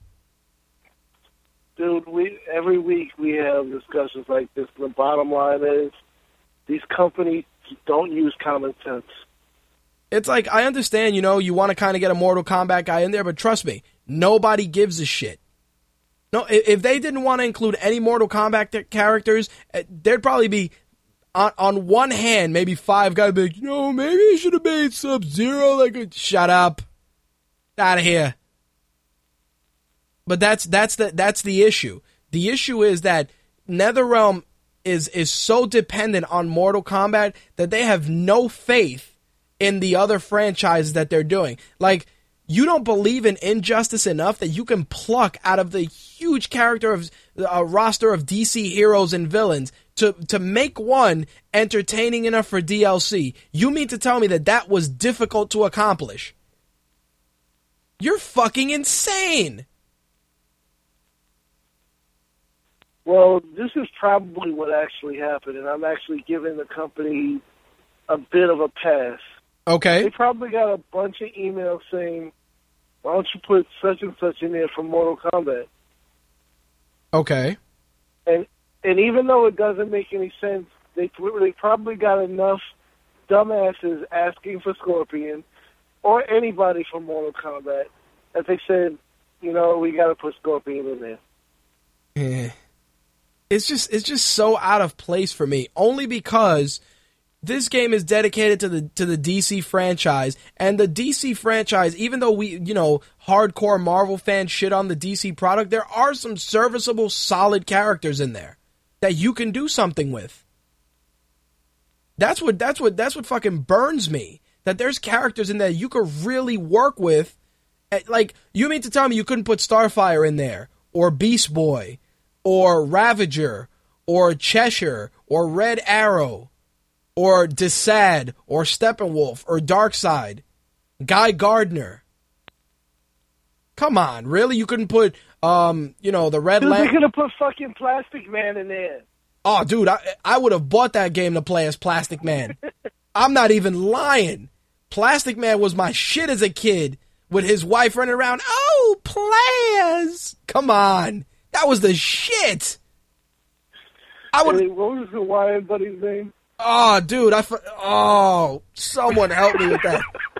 Oh, Wikipedia that shit. Racial overcoat. Oh yeah, but that's what I mean. You know, like, like if you would have said, "Hey, we're gonna include Plastic Man in there," you, I guarantee you, people would have been like, "Man, that's fucking cool," because that's thinking outside of the box. Uh, and new people would have been like, "Who the fuck is Plastic Man?" And again, another fresh character you could just kind of put out there. And then, if NetherRealms really was dying to have the Mortal Kombat feel, you could have had fucking Baby Plas do the freaking toasty move, just pop up on the screen. Yep. That's it. That's exactly it. Or you could have made you, you know Martian Manhunter transform into like a Mortal Kombat character for one special. You know? Yeah, that that would be acceptable. Like that like that's okay. But no, but eh, we could beat that up to, to death. We we can dedicate a show to that, but I think I am going to put together a, a list of characters I would have rather seen than Scorpion. Anyway, so for those of you that are on PlayStation Plus, which uh, is is a pretty solid investment, if you are a PS Plus member, you get Deus Ex Human Revolution free. Also, you're going to get Saints Row the Third later this month, um, Machinarium, Orc Attack, and Virtue's Last Reward will all be free. Also, if you are looking for any games with any deep discounts, they're going to give discounts to Grid 2, Portal 2, and the In Motion DLC. But if there's any games that are on your radar that you haven't picked up that are going to be removed, they are the following Sleeping Dogs, which has already been removed, Closure, Ratchet and Clank All for One, Infamous 2, and Little Big Planet 2. Soul Calibur Broken Destiny and Blaze Blue Continuum Shift are all being removed. Damn, people really get a lot of options with um Yeah, dude. Plus, but they gotta they gotta jump on it when it's there. Well, you know what I what I've what I figured out is a good gimmick, and and I thank you for it. Just buying the cards already in advance and just like doing it that way. But the only thing is that for some reason, at least with my experience, it's not easy to find PlayStation cards. I've only found them in Best Buy and in Target. GameStop doesn't really stock them often, but Target and and Best Buy do more often than not. And it's usually the 17.99 3-month card, not the year one. But it's, it's not just that. Like, just like say you just want to buy a game, like you don't have PlayStation Plus, you're not gonna get it. You want to buy a game, you don't want to use a credit card. It's hard to find the points cards too. Oh yeah, the points cards definitely. Definitely a point. The points cards are, are eh, eh, they're they're unicorn territory. they really are. It's like it's like oh that nah we ain't got time for that. But um, you know eh, those are those of you that are on PS Plus, you guys are getting taken care of. Now the big news, the news that should bring this show to a screeching halt, is Plants vs Zombies two. Get your phone ready. July 18th, it drops on the iPhone, iPad, and iPod Touch, and I'm sure Android will follow. And it will be free to play. That's weird. Yep. Obviously, they're going to get you with the upgrades like they do with most of the other games. Hey, buy this. Buy this uh, exploding zucchini for 50 cents. I'm surprised they haven't announced a, a PC version. Oh, you know that shit is coming. It is. It, it'll definitely happen, but they figuring, you know, do it on the 18th, hit everybody on, on the mobile side, on the Apple side especially, which leads me to believe that whatever announcement is happening next week for WWDC is going to either be, you know, new iPads or new iPod touches that, or, or, and, you know, possibly maybe some sort of an iPhone announcement because, you know, why all of a sudden just drop all that at once on, on the Apple side? Yeah, you know you got to get that iPhone 5S out before the end of the year. Oh, you know that. Five only came out last year. That's exactly right. If you're a fan of the Fable, make those people that drop a couple of hundred bucks on the five, you know, say fuck. Now I got to buy the 5S. Yeah, dude. But you know what? I the the the thing with i with the iPhone is, and I and I learned this recently it's like the enhancements are mostly on the software side unless you want a better camera. Like if you're a person that takes a lot of photos, like my wife got the iPhone 5 because she switched from Android back to the iPhone because we're on T-Mobile. She got it, dude. For me, for what she does, listens to music, takes photos, and plays Candy Crush. You know, perfect, whatever. Like like we were talking about this off air. If you're a person that tweaks their phone, customizes their phone, you know, does all these different dashboards and icons and shit, then then Android is all you. But for her, it's fine. And if they announce the, the 5S, she will probably be like, "Yeah, I'll wait." Like the the people that want the phones are usually the guys like like us that are just like, "Yo, man, I can't I can't wait. I need it. I need it." Just how it is. Yeah, but he, if I were an iPhone enthusiast, I wouldn't jump on like the S of anything. I just wait for the next one. Yep. I know I I know a couple of people that do that. They'll skip the middle the middle gen. They'll only upgrade, you know, every 2 years exactly to get that. Or they or they'll accidentally, you know, in quotes drop their phone about a year about a year and a half in and they'll be like, "Oh, we don't have that model anymore." But you know, because that I'll be I'll be hundred percent honest, and I you know I'm going off track here for a second. I bought a, an iPod at the Apple Store. No, I bought it in Best Buy. Went to the gym, dropped an eighty pound dumbbell on it. Went back to the Apple Store. The guy pu- plugged it in, and he goes, "Damn, you bought this iPod like a month ago. Did you register it yet?" And I'm like, you know what, dude? I really didn't get a chance to because I just use it in the gym. And he and I lied to the guy. I said to the guy that it was in my carry-on bag and they threw it on the belt during the security check. If I would have told him I dropped a dumbbell on it, dude, he would have been like, "Fuck you." But you know what he did? He went in the back, came out with a box, gave me an iPod, and told me to have a nice day. I kid you not. Whatever works. If I'm lying, let me die on air within the next five minutes. Seriously. The guy was like, hold on a second.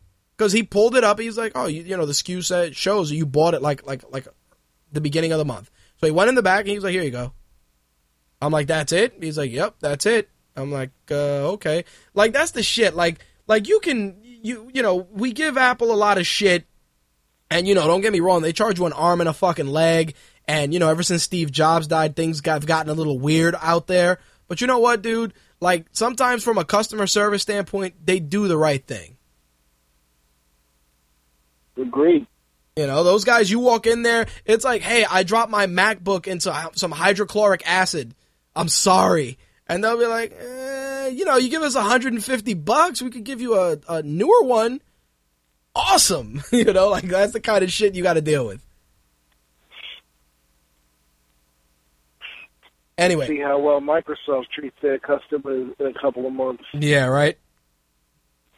So, coming soon, actually, of all places, reported that Diablo 3 is going to debut on PlayStation 3 and Xbox 360 on September 3rd. Retailers allegedly are taking pre orders for the console versions of the game, which will be sold at a suggested retail price of $59.99. The console versions have been tailored for gamepad action with a new camera perspective that puts the hero in the front. There is an all new user interface and intuitive control system. Those who pre order the game will get an exclusive in game item, the Infernal Helm, which gives an experience point boost to whoever wears it, helping the progression of the character in the game.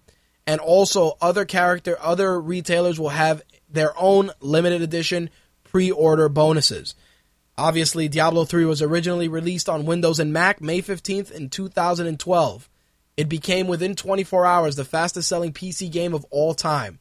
As of December 31st of last year, it has sold over 12 million copies worldwide. Now, with this said, do you think that the Diablo that the Diablo 3 franchise or the Diablo franchise as a whole is going to gain a brand new following with console with console owners?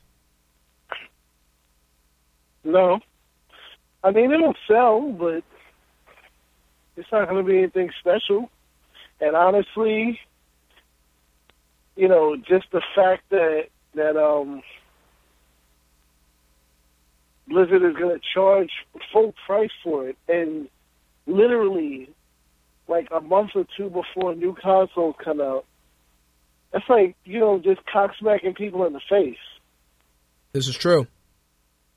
I don't mean, any game coming out on consoles in September for PS3 and 360 should cost fifty nine ninety nine. Granted, there are going to be titles that do.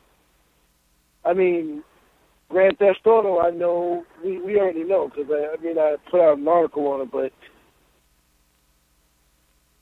I mean that would, would be somewhat of an exception because at least that's a brand new game. But something that's a a re-release of something that's over a year old, you're going to charge sixty dollars for it when the original only cost people forty nine ninety nine. sir, that is true.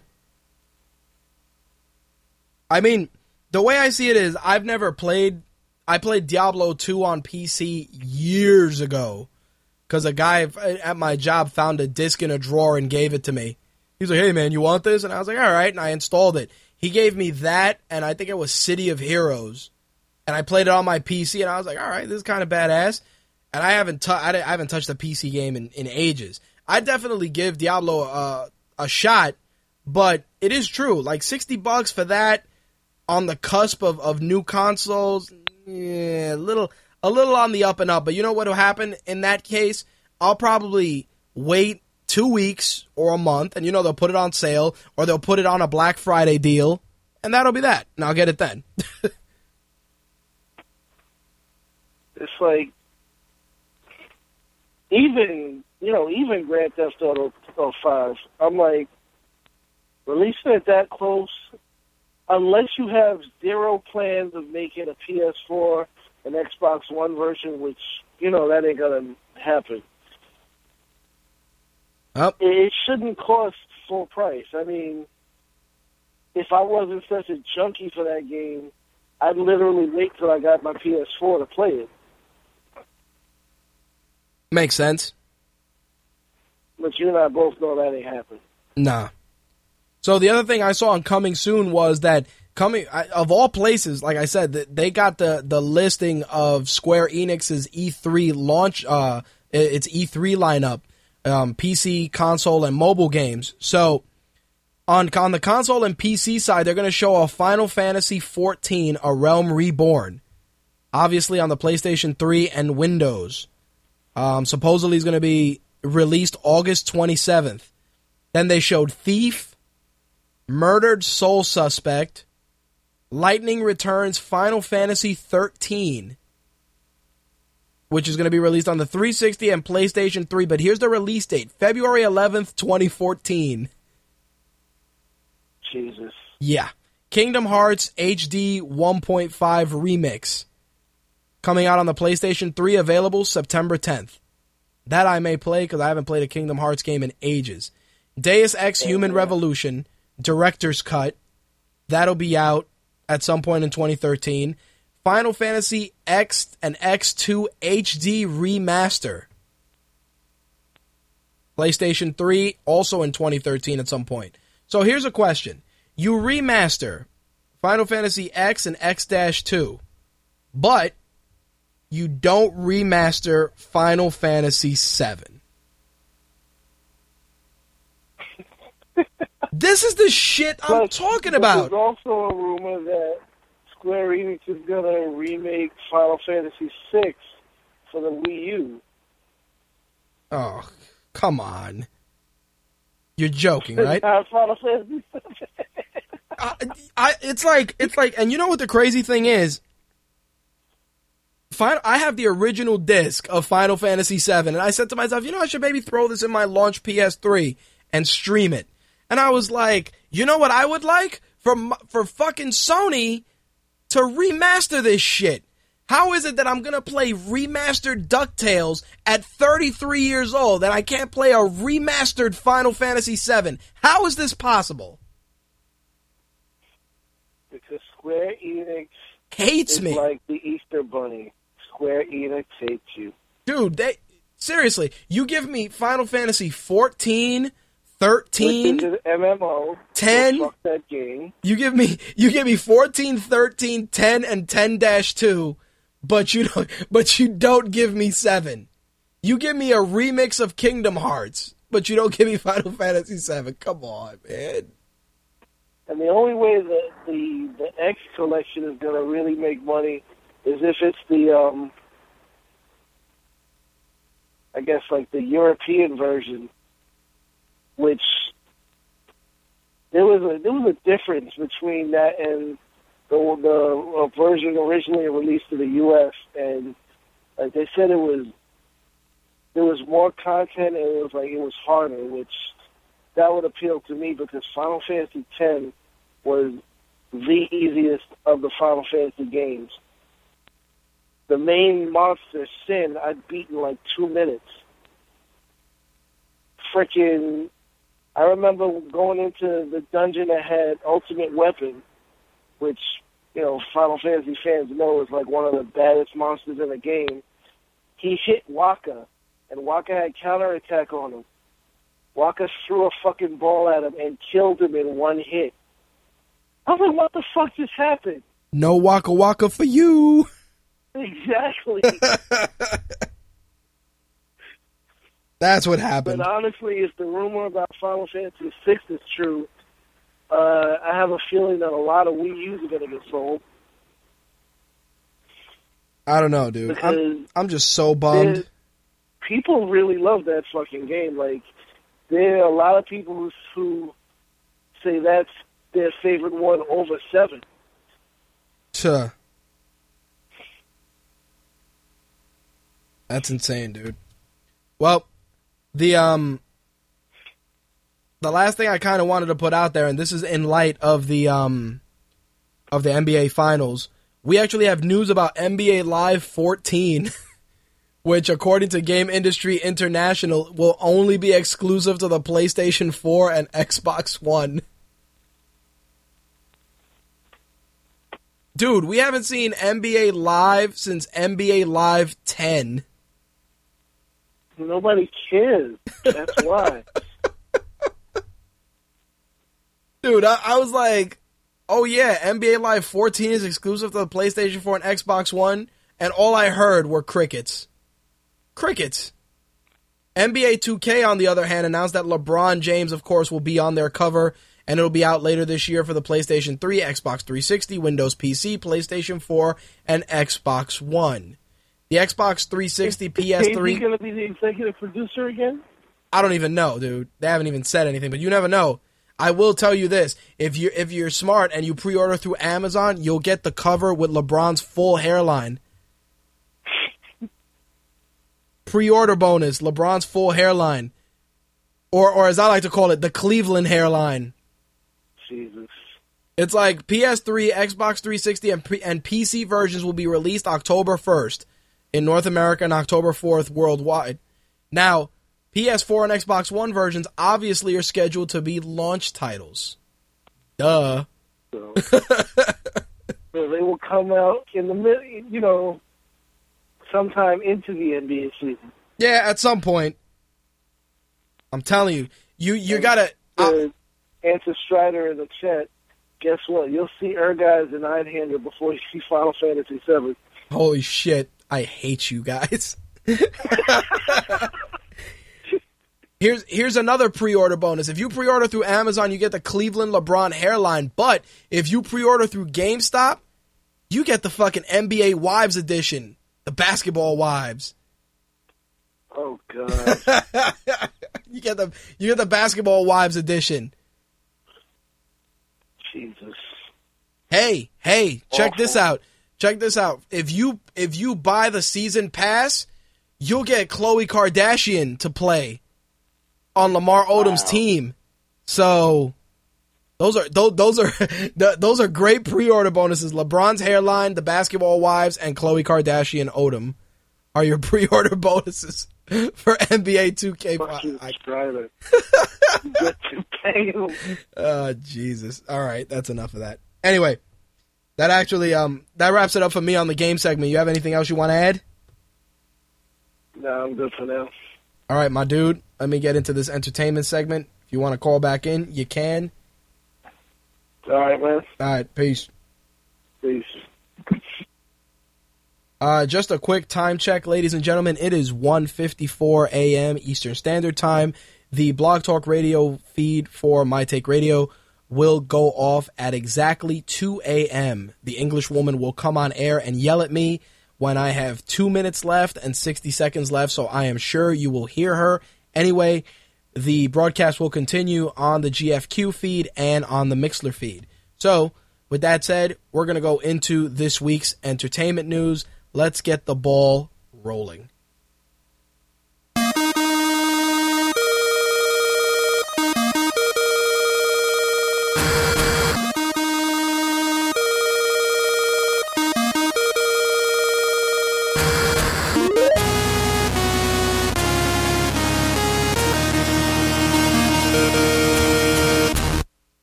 So we're going to open up with some crazy news going on involving of all franchises Friday the 13th.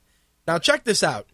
A couple of years ago, Warner Brothers had given up rights for Friday the 13th and South Park. Well, actually they they they had got the rights for Friday the the 13th and South Park. Now they're actually giving up those rights to Paramount in exchange for getting a piece of Christopher Nolan's Interstellar, according to the Hollywood Reporter. So the way it works out is that now Paramount is going to start working on a new South Park film. There's also um, rumors stating, very strong ones, that they're going to start working on a new Friday the 13th. So that's that's very insane to say the least. Like, yeah, we're just going to trade you these movies to be able to get in on this movie from Christopher Nolan. So the way it came to the, the, what ended up happening was the deal came together because they wanted a partner on the release for Interstellar. Now, if you remember, South Park Bigger, Longer, and Uncut was released 15 years ago. The show itself is already on its 17th season. The, the movie made $83 million on a $21 million, $21 million budget. Now, here's the kicker. That movie was released 15 years ago. Do you think for one second that you're going to make $83 million on a South Park movie now? Don't get me wrong. South Park, really slick? Slick says that you can that that that that that is possible. Uh, I you know what it is? I've been out of touch with South Park for a few years. So I don't know. I mean, if you watch South Park now and you think it can do it, understandable. It's just it's just strange to me that, you know, the original movie came out 15 years ago, the show's on its 17th season and they're going to do a movie for it. I mean, if the movie closes out the the series, then I, I can see that, but again, that's also because I'm out of touch with, with regards to that. Strider says that it's also dependent on what movies it's competing against on opening night. Valid points. So, of course, it wouldn't be an entertainment segment for MTR without discussing the Avengers. So, Joss Whedon told Daily Beast in an interview that he would not make the Avengers 2 without Robert Downey Jr. As of right now, Robert Downey Jr. is in the midst of contract negotiations with Marvel Studios for future movies. He said Robert Downey Jr. is Iron Man. He's the he is Iron Man the way Sean Connery was James Bond. I have no intention of making Avengers 2 without him, nor do I think I'll be I'd be called upon to do that. I don't think that's that, it's in my interest, Marvel's interest or his interest. I think everything will be fine. So definitely very, very strong words from Joss Whedon. And, you know, the whole reasoning behind this is because Robert Downey Jr. wants to make sure that his co stars get a fair shake with regards to pay.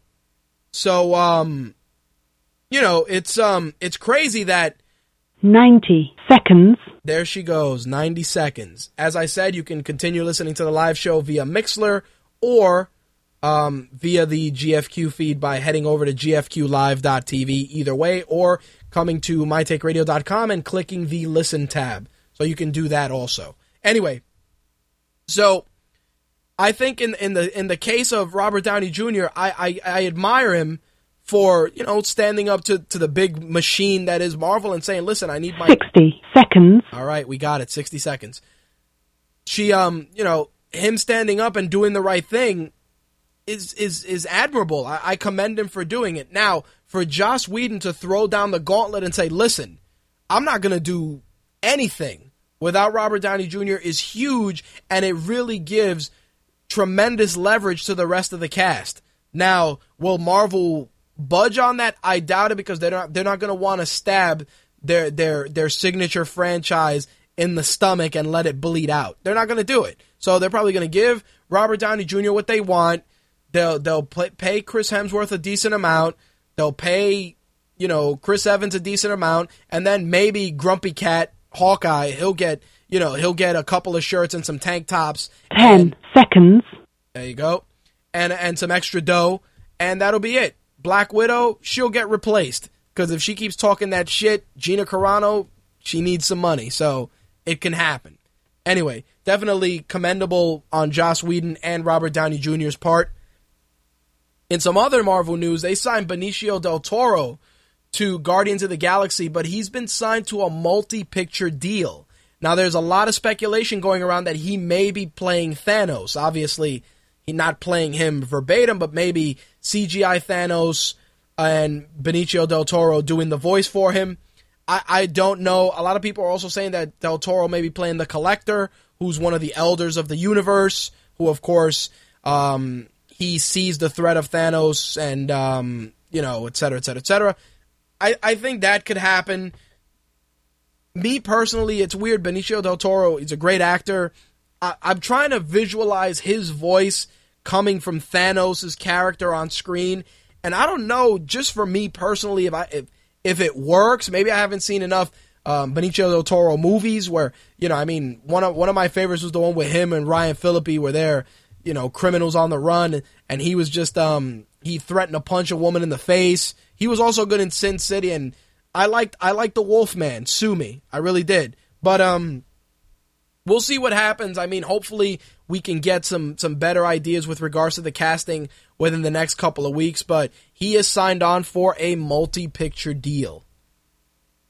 So here are here is the craziest what the fuck movie news that I've that I've mentioned in in, in recent weeks, and that is this. So initially, this bit of news sounds sounds crazy because you're like, eh, why would they do it anyway? So Deadline reports that Warner Brothers has finalized the deal to produce a movie about Archie.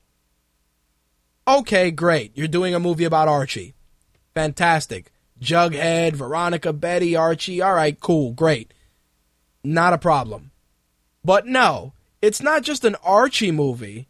It is going to be an Archie movie with zombies.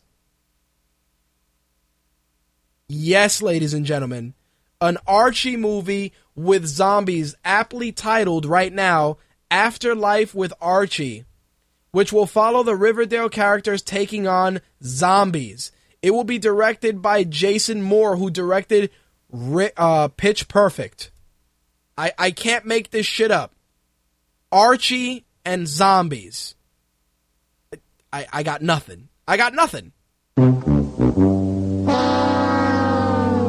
That's what I got. That's what I. An Archie movie with zombies. I'm done. I'm I'm fucking done with Hollywood. On the bright side, Fast and Furious 6 is the fastest film to reach $500 million in worldwide box office totals in the history of Universal. The film has now grossed $180 million in North America and $342 million internationally. So there you have it. Fast and Furious 7 is already in motion with the next installment hitting theaters July 11th, 2014. And I I would I, Ron Perlman would make a decent Thanos, but um you know, I, I wouldn't mind Keith David also. Keith David would be badass. Looking at Benicio del Toro, I thought and this is crazy because I, I saw it on Facebook and I forgot about it. Somebody said Benicio del Toro is going to play Adam Warlock. Adam Warlock is probably in my top five list of characters that I think absolutely suck. Namor, Warlock, Aquaman, Wonder Man suck. Aquaman in the new books is kind of cool, but still sucks. Adam Warlock, okay, you're gonna use Adam Warlock, all right, but in, in terms of just the character itself, ugh. Val it- Nova. It's funny because Glenn Close, I mentioned last week, she's actually been cast as the head of the Nova Corps. So she may, we may see Nova in Guardians of the Galaxy. It could happen. Oh, that Nova. I totally forgot about that. Okay, that could work as well. But it, it it's it's weird, man. It, Del Toro to sign for a multi-picture deal, all signs point like like it can't be the collector because for a multi-picture deal, nobody cares about the collector. Nobody gives a shit about that character. Thanos, yeah, but the collector, eh, not so much. We shall see what happens. Anyway, I was going to talk about the box office totals, but I realized that I did not paste them all in my show notes. So that actually gets to wrap up the show for this week. So we actually went into um, five minutes of overtime. Val is shitting on the Nova Corps in the chat. Anyway, let's take it home, ladies and gents. You've just heard My Take Radio episode 187 for Thursday, June 6, 2013. If you have any questions, concerns, or would like to be a guest on a future episode of MTR, you can email me at mtrhost at mytakeradio.com. You can also hit us up on our feedback line. That's 347 815 0687. That's 347 815 0MTR. If you're going to follow us on social media, you can find us on Twitter at MyTakeRadio. Add us to your circle on Google Plus. Also, you can look for us on Facebook, which is where our community is running wild, talking about all kinds of craziness. Facebook.com forward slash My Take Radio. You can also look for My Take Radio on Pinterest and on Vine. We started doing Vine earlier this week, so you can look for My Take Radio on Vine as well. For the complete MTR experience, make sure to pick up the official My Take Radio app for your Android or iOS devices. It's $1.99. You get access to 96K stereo episodes of MTR. You get original content, including My Take Radio Behind the Mic, My Take Radio Beyond the Mic, the Minority Film Report. You also get mobile wallpapers and tons of other extras as well. For your Android devices, you can find that in the Amazon Android Marketplace. And of course, for iOS, you can find it on iTunes. If you want to listen to archived episodes of MTR, you can find us on Stitcher, TuneIn Radio, of course, Blog Talk Radio's archives, the Zune Marketplace, and of course, good old iTunes. We'd really appreciate if you're getting the show via iTunes to please take a moment and rate the show. We'd really appreciate it, and it helps us in the rankings. On behalf of myself, Slick, Andrea, Jay, the Buried Boys, Ben, and the rest of the MTR family, I bid you good evening. Peace. That's all, folks. I think we're going to take us out this week. I think we're going to go with a little bit of Killer Instinct from the Killer Cuts soundtrack. Nice way to close things out. I'll catch you guys next week.